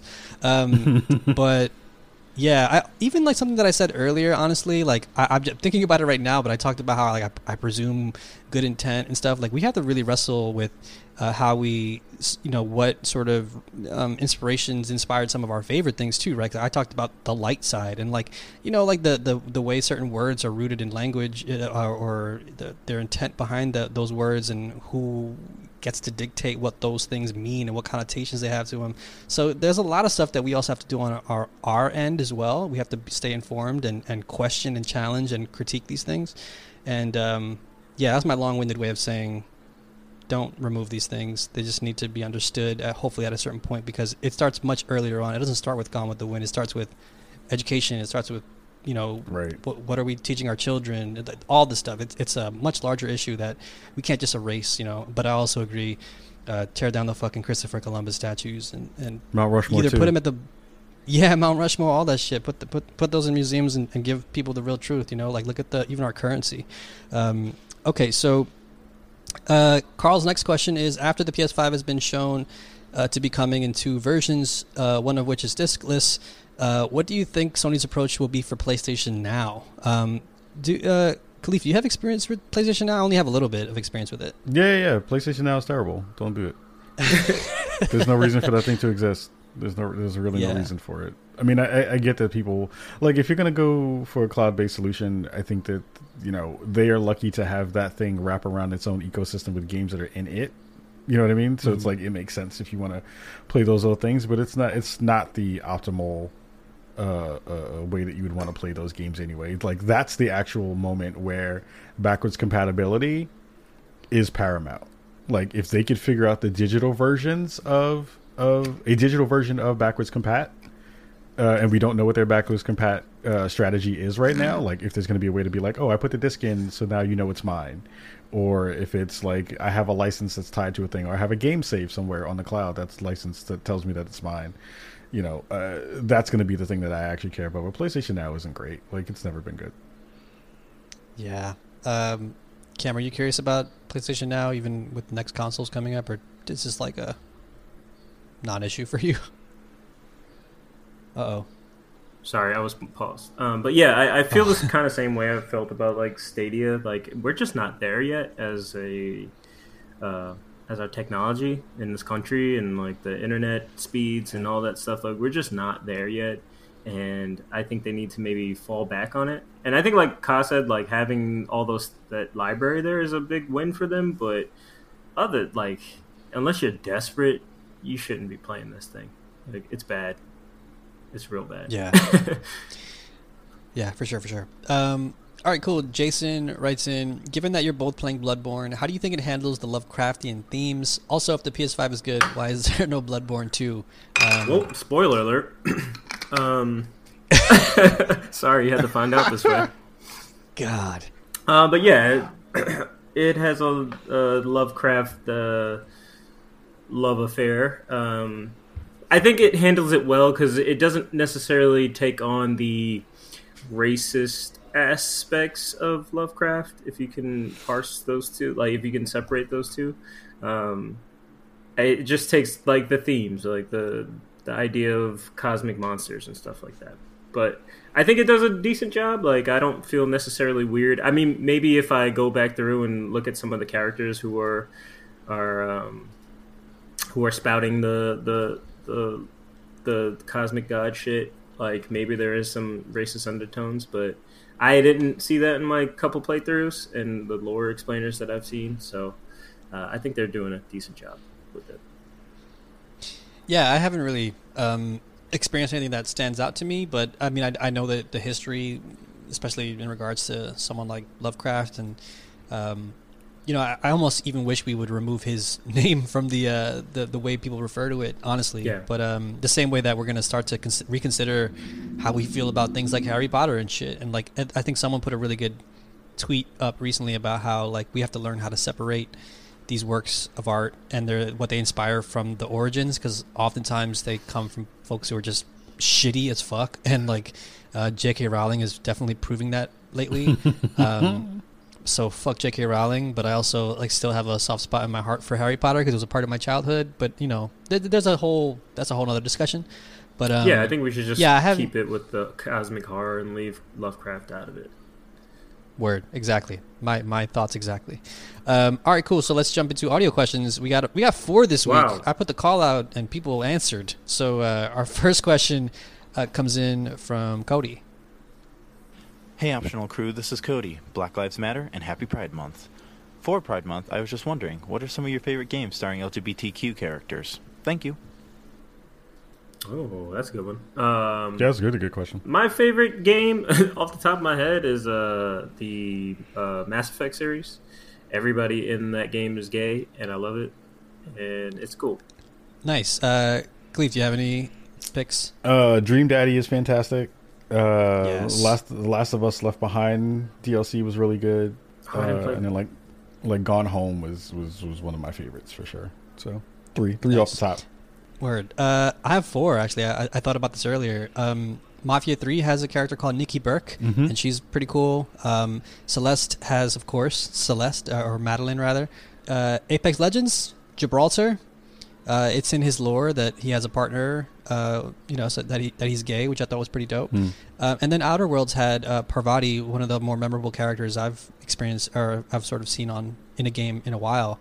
Um, so yeah, that's a, that's a good good question for sure. For yeah, sure. it was a really good question. all right, so our next question um, comes in from Danny, who asks, Hey guys, hope you're having a good weekend.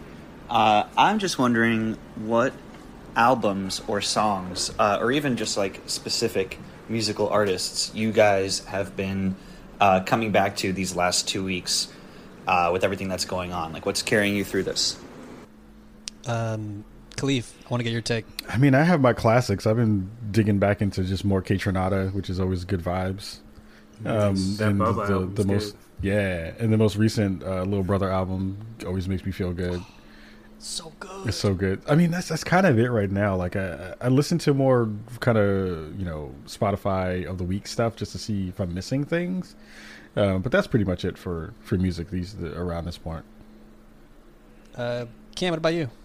Uh, yeah, so I kind of fell in back into randomly listening to uh, the Great Adventures of Slick Rick, uh, which is one of my like n- one of those nostalgic albums for me. Like I remember my brother playing this a lot when we were kids, and us learning all the words to the songs and stuff like that. But I I, I started listening to this because I heard. Um, TLC song and it had one of his samples from uh, Hey Young World and I'd never heard that sample in there before, and I was like, "Oh shit, I gotta listen to Slick Rick now." And it just now it's been like a week long obsession with like Slick Rick and how it's such a weird phenomenon he was, right? Like to like come over here and, and kind of like be a staple in hip hop when I guess the scene in, in in the UK was pretty small. I'm I'm assuming back then. Um, yeah, it's just it's just so interesting, but I love that album a lot. Yeah, that's a, that's so a good. good ass pick. Yeah. Um, yeah, for me, uh, it's been a mix of stuff. It, it's kind of all over the place, to be honest with you. Um, I've I've been sharing some of the stuff in Music Channel, but sometimes it's like one day it's like '90s pop stuff, another day it is. Um, I, I go to Khruangbin a lot recently. I love Ooh. Khruangbin; they're so good. If you haven't heard of Khruangbin yet, check them out. Mhm. It's a weird name spelling, but so worth uh, checking out. Um, I've also returned to uh, two albums in particular, which is interesting, uh, I guess, given everything that's been going on. But um, Chasing Summer by Sir, which I think was like one of the best albums of last year, I believe. It's my favorite. Um, I be- yeah, you put me on it. You you and I think uh, Irv put me on, and I was like, I have uh, fully been converted to a Sir fan. Incredible music. Check it out. And also, uh, D'Angelo's 2014 album. It came out at the very end of 2014 uh, Black Messiah, which honestly is a perfect album. There's nothing wrong with that album. In fact, one of the songs were used in uh, Red Dead 2, which is interesting. Um, but that album is hitting so much differently now than did did then when I was like mostly listening to it in 2015 because it came out at like I think on Dec- in December or something. Um, I only remember it because I like remember going to a like a record shop somewhere in like Brooklyn, like a small one, hole in the wall, and like digging through the crate and finding it and be like, all right, cool, and then like coming home with it after work. Um, so yeah, that's what I've been returning to recently. But uh, good question, solid, solid question. Good picks. Mm-hmm. Thanks. Um, okay, our next question comes in from Damon, who asks, Yo, what up, Paul and Cam? It's Damon, aka Nomad, in the Discord. Shout out to the Discord fam. Yo, I hope you cats are doing well and staying safe in these trying times. Hey, uh, put your tinfoil hats on with me for a second, bros. So, I noticed that when I time travel in Animal Crossing, these birds show up on the message board at the town square. And when you go to Harv's Island, the birds are always there. At night, they're owls, right? But if you time travel, more and more show up. The most I've ever seen when you time travel is four, right? But when I go to Harv's Island, there's always more than four of those birds. Yo, I think Harv time travels. So what's up? Y'all think Ta- Harv is a time travel traveler? Peace. "Oh man, So I love these questions. I need more of these So conspiracy good. questions, please." And I'm like way too high for this shit right now. So like, um, yeah, give us your thoughts. I think that like, yeah, you're on to something, right? Like that would be the character who is time traveling. For you to put those two, like the bird thing together, I've never actually done it. Uh, for those who don't know, time traveling is when you set your internal system clock, like on your actual uh, switch, uh, ahead, I guess, and you're able to skip around through time and get all the materials that you need. Maybe go to certain events. Um, so I guess that like when you do that, these birds show up. That's a really good observation, man. I Yeah. I'm gonna follow that Reddit uh, thread when you get it up there. That YouTube video. Yeah, I agree. I Um, think Harv is a, a time traveler, man. Yeah, I, I buy it. I buy it. He's like, he's a little sus. Like he, the fact that he has a house with like. Oh, he's a these he's a porn director. That's, Yeah, he's making porn. Yeah, he's making Yeah. porn for sure. One hundred percent. But he's also There's like a hippie. he's got the glasses on. I'm sure he has a van. Like, oh yeah. Oh yeah. he's gonna Uh, with the. Problematic bumper stickers and shit. um, Kahlief, you have any thoughts on this uh, conspiracy theory? I mean, I just love Fam's voice. Fam's voice is, is, is super dope. like that's all I got for this one because I, I am not up on the uh, Animal Crossing train as much as I need to be, but I, I appreciate that he hit us with that with that beautiful uh, conspiracy theory. So uh, I rocks I rocks Yeah. with that. Damon, I'm gonna need you to do some voiceover for us. Uh, Yeah, for we'll sure. pay you in uh, in uh, whatever. What's the currency? gotta get you some Animal I bells. haven't played it in so Give long. No, Yeah, get some V bucks. I hope you You play. get Uh, Cam got leftover V Bucks cards. Um, you can get some emotes. Um, all right, cool. Our last question comes in from friend of the show, Natalie DeGraffenreed. What's up, Paul? What's up, Cam? This is Natalie. Figured I would uh, send y'all a question during my break from Hollow Knight, which is the first game I think since the Celeste DLC to give me calluses, but it's also allowing me to take my mind off of things, which is nice. Um, the world is crazy right now. The world has been crazy, but white people have decided to stop pretending that's not the case. So you know, we are where we are.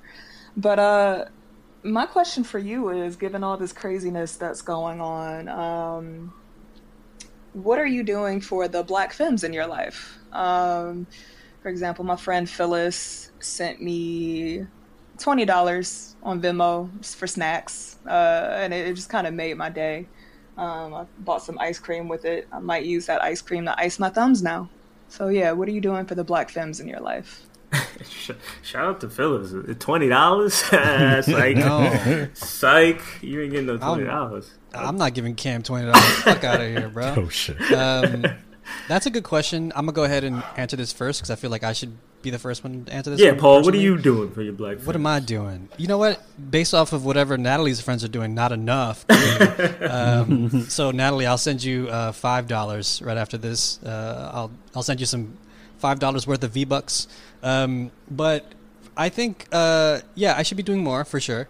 One, but I also like every once in a while I try to you know check in even just to talk about stuff. Like me and Natalie talk all the time, regardless, and you know I'm also very like uh, conscious of giving people space right now, especially. But um, I mean, one of our good friends, Cam Kendra, like we've even been talking lately and just talking about everything that's been going on. But more than that, just like you know, just trying to like check in, you know, just say hi again and like just remind them that hey, I love you, hope you're safe, like that kind of small stuff. I think for me especially kind of goes a long way like when folks you know just say simple stuff like that. But i should be doing more. Yeah i, I sh- honestly should be doing more. Um, cam what about you? Yeah, I I think um, like you said, like I've been chatting with Kendra a lot, um, but even like my my family for sure. Like I have a lot of women in my family, um, and we usually have like these talks every weekend, um, just like as a as a as a unit, and we just go through what's going on in the world, but also giving like them that space to like kind of tell us what they're going through because a lot of times those voices can get buried when you're focusing a lot on like black men specifically and a lot of our like sisters get you know buried in that stuff. So just i like i love hearing from them just be like oh what, what am i doing that's could be better you know Yeah. like and a lot of times black women tend to be the voice of reason in crazy times which i think is a, crazy burden to have but um yeah, just, I just think giving that space, man. I ain't giving no twenty dollars though. No. shit, natalie i don't love you that much i'm sorry twenty dollars. $20 i'll get you a beer Yeah, You know we're what I mean? Next time you're in town, first round zombie. you getting you getting a natty ice though. You're getting a Tecate with a lime in it, girl. Uh, Kahlief, what do you think? A lot, a lot of checking in is, is mostly that. I've I've been trying to check in a lot to see how f- folks are doing and, and how they're coping. I've actually been really lucky um, in the past month since, or, or eh, actually since like COVID hit, where I've been working with a lot of black black women specifically and, and women of color on side projects, which have been really really cool. Um, so I've, I've decided that um, uh, well, I've had the, the ability or the chance to do some projects with some nonprofits, uh, especially around social justice issues, and and do some remote production of shows. And most of the teams that I've been working with have all been women of color, and, and a lot of them have been black women of color. It's just been so good for my soul too, where it's like getting a chance to hear people talk about their experiences and see just the the beauty of so many dope women getting their getting work done uh, and femmes getting their work done in, in ways that are like beautiful for the space too, uh, which has been real cool um, to be able to, to dig into. So yeah, it's it's a lot of checking in, a lot of paying attention, a lot of asking questions to see like how I can be helpful and how I can use whatever voice that I have in a, in a good way to, to uplift stuff like that. We see that with the conversations around Breonna Taylor and, and, and, and all the other conversations that are happening right now. Um, so like checking in has been has been the biggest thing. For sure, for sure. Um, also, Natalie, let's finish watching Betty, please. I've only Oh, watched one it's good. episode. I want to keep watching it. Um, all right, cool. Jumping into feeling it for the week. Feeling it is where we take one thing that we absolutely love, that we've stumbled across, or you know, in the past month or whatever, that we think is worth sharing. Kahlief, since you're our esteemed guest, uh, what you got for us? I got two joints real fast. Um, LA 92 was this fantastic, fantastic documentary about the LA riots and around, you know, all the things that happened around the Rodney King uh, incident. Um, and there's been a really fun show on Netflix called Man Like Mobeen, which is uh, this story of this young cat, or this cat from the hood uh, out in the UK, and all his uh, fantastical exploits that he goes through trying to help his family and trying to be a good, upstanding citizen, and, and all these dope characters that surround him and the hijinks that goes along with it. So, I would say uh, it's a couple seasons in, and uh, if you have not checked it out, you should definitely go check out Man Like Mobeen, which is super good. nice. That sounds really cool. I haven't heard of this. I just googled it and I was like, oh, this sounds dope. Mhm. What was Um, um, what was LA ninety two on? What were you watching? It? Netflix, Netflix, Netflix. as well. Netflix as well. Okay, Yep. cool. Yeah, I actually watched that the other day, and that thing is powerful. So well My edited, so well edited. God. Yeah, um, and also I think it does a good job of like you know everything has a slant to it for sure, but I think like it does a decent job of being like impartial, but it never takes you out of the moment because it's all archival footage. Mhm. So it's like what is it like two hours long or something like Yep. that, and it's all stuff from you know videotape and stuff and news footage. It is unbelievable. Check that out. It is unfortunately a little too poignant right now. It's like you know I don't mean to get too far into this, but it's kind of sad to see that it's a cycle that happens like damn near every thirty years at this point. Mhm. But um, Cam, what you got for us? Uh, yeah. So Chappelle dropped a special, I guess, um, randomly, uh, called 846, um, which is referring to the time it took uh, George Floyd to be murdered um, by the police officer. Um, and Chappelle is basically like has like a small audience, and I guess I don't know when this was filmed, but it had to be in the last couple weeks, right? Um, But he's basically not doing any stand up. He's just kind of giving his thoughts about the whole situation. And he's doing that Dave Chappelle thing where you're like, damn, well said. Like, you know, like he, he has these moments where he's just like the best in the room.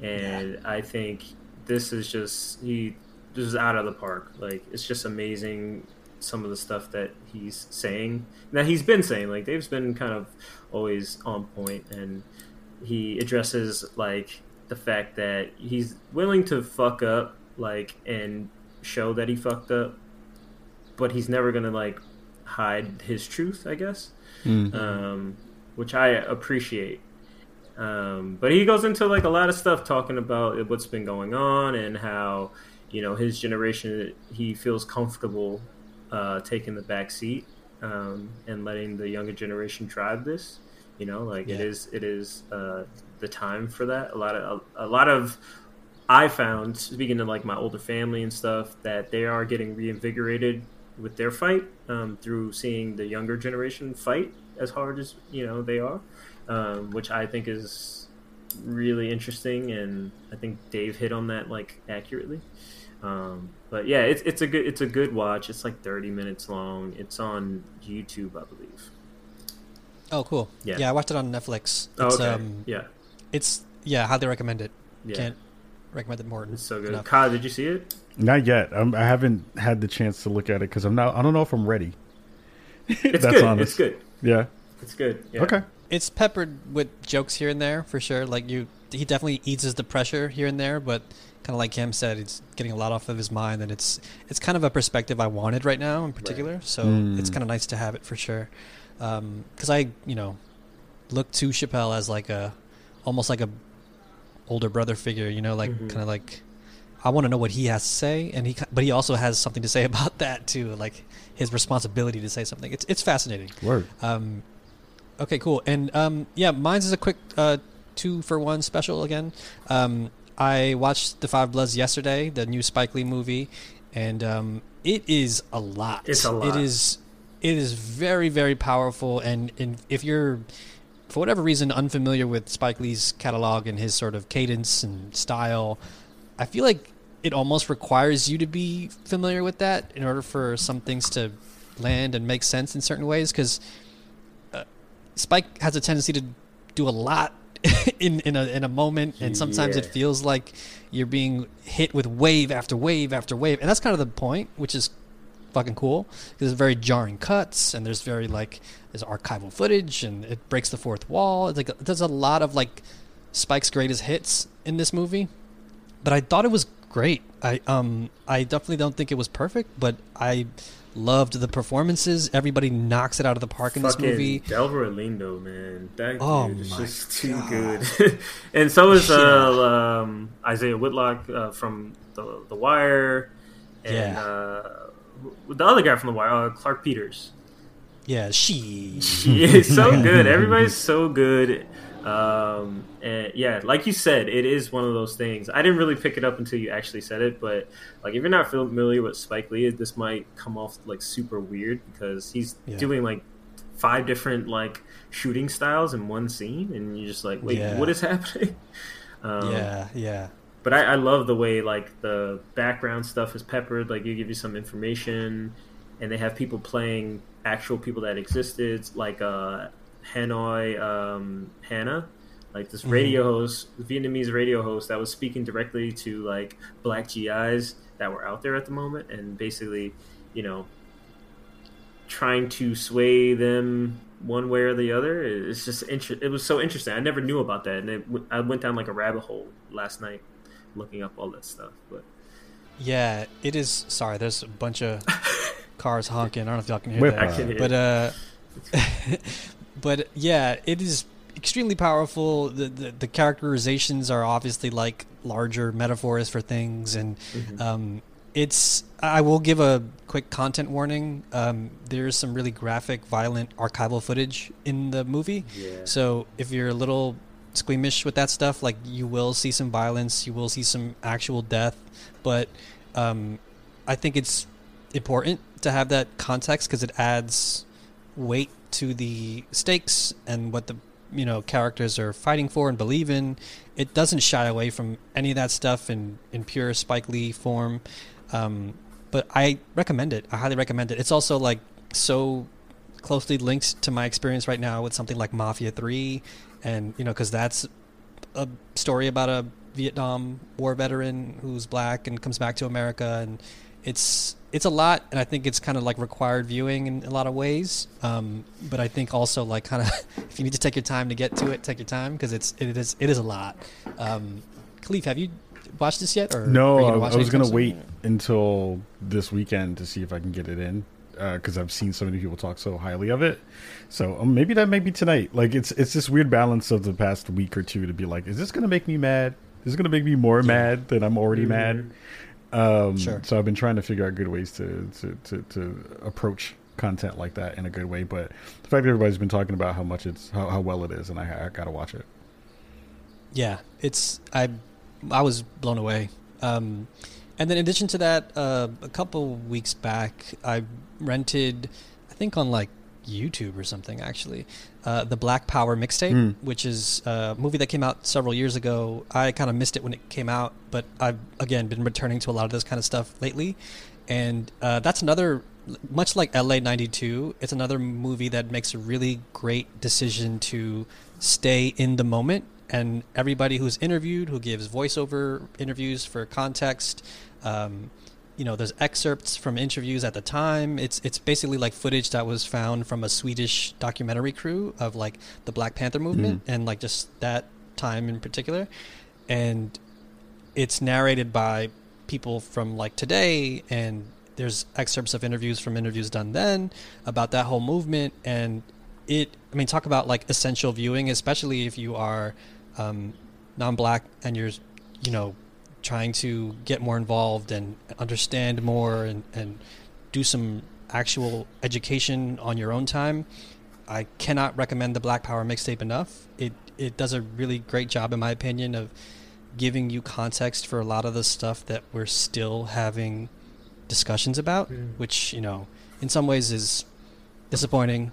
In other ways, it's encouraging because it gives you the, for lack of a better term, ammunition to find that spark within yourself and find out where you can make a difference and get involved because right now we need that more than ever. So it was it was good for me for my own sake and also just understanding my role in in all of this and I think it's great. I can't recommend it enough. It's so good. Um, please go watch the Black Power mixtape. It's wonderful. Um, okay, cool. Wow, what a show. Yeah. Um, Kahlief, thank you so much for joining us. I cannot thank you enough for taking the time to hang out with It makes us. me wish I had a vuvuzela so I could blast that thing out in, into the into the I got world. one in my closet somewhere. I'm gonna pull that bitch out. Yo, I'm saying, man, how you not Me buy that too. joint out right now with all this crazy stuff happening in the city, man? Um, again, like I love y'all. This is family. Like this always feels like a place that I can rest my head and, and feel safe and, and talk to y'all sure. about stuff, and you'll understand when I say something like, you know, rub it all over your body. Like I don't have to Yeah, think right. about catching that reference in a real way. Um, so again, like seeing you all grow, grow this, and, and continue to push and, and, and be smart about it, and be and be thoughtful, and to put out good content like this. It, it continues to inspire me um, to, to do the stuff that we do or at Spawn On Me. So so again, thank you for having me, and, and I love y'all. Yeah, man. Likewise, we love you too, brother. You too. Uh, thank you so much for taking the time. Um, so yeah, I'm looking forward to continuing to you know make stuff together, help each other out. Yes. Um, you know, we're always here. So let's continue to use this momentum. You know, make some good shit. Uh, before we let you go, how can the people find you online and keep up with everything you're doing? Word, uh, you can hit us on all podcast platforms. Uh, we are on everything at this point. Uh, you can see us on YouTube, uh, youtube.com slash spawn on me. We do live recordings of our show on Twitch, twitch.tv slash spawn on me, 7 p.m. PST. Uh, usually on Thursdays, we knock those out of the box. Um, and yeah, we're, we're still pushing to try to figure out good ways that we can continue to uplift the space. We have a we're, we're still trying to figure out what we're going to do for Spawn for Good this year. Uh, more than likely, it will definitely be around getting out the vote. So make sure you're, you're pick, uh, checking that out uh, when we put out announcements for that. And yeah, uh, you'll see me around. I've been I've been pushing hard in the past couple of weeks, and there's a couple more appearances uh, coming up early next week as well. Um, so yeah, mad love to everybody in the optional community. You've always supported us really, really, uh, really, really strongly, and um, yeah, massive, massive love to y'all too. Word, word. Uh, Cam, how can people find you? You can't find me. Um, nah, I'm on uh, Twitter's at Cappy Can't Lose. Uh, yeah, you can catch me there, man. Add, add me. Nice. Add me. Adam, follow him. Where are you at? Friend request, MySpace. Um, I am. I'm on Twitter and Instagram and Twitch, all the same name, Polimayo, P O L I M as in Mario, A Y O. Uh, stay up to date. We're gonna have some news in the next coming weeks, so stay tuned. But thank you so much for listening this week. If you have any questions or comments, send them over to questions at the-optional.com. We would love to hear from you. You can also send us questions and talk to us um, in our amazing Discord with our wonderful community. You can find links to that at theoptionalpodcast.com. That's where you can also find a link to our weekly newsletter that our guy Chase works on so hard every week and is amazing. It's got expanded show notes, links to bonus content, links links to Spawn on Me. All that stuff will be in the sh- in the newsletter this week. We have uh, people signing up, and we appreciate that. Um, we're also on Apple Podcasts, Google Play, Stitcher, Anchor, and Spotify, whatever other podcast catchers are out there. If you could take a minute to rate and review the show on Apple Podcasts, that would help us spread the word. Um, special thank you to uh, everyone who's supporting the show financially via Anchor. Um, want to shout out Mark, Charlie, Suhai, Bree, John Michael, Murray, Jesse, Billy, and Hans, our newest supporter, for helping us keep these lights on this week. As always, we're uh, we're at the Optional NYC on Twitter, so if you want to keep up with us there, that's how you can do it. Our show's music is by the one and only Levi Pack. You can find him on Twitter at underscore L E V I P A C K. So until next time, everybody. Peace.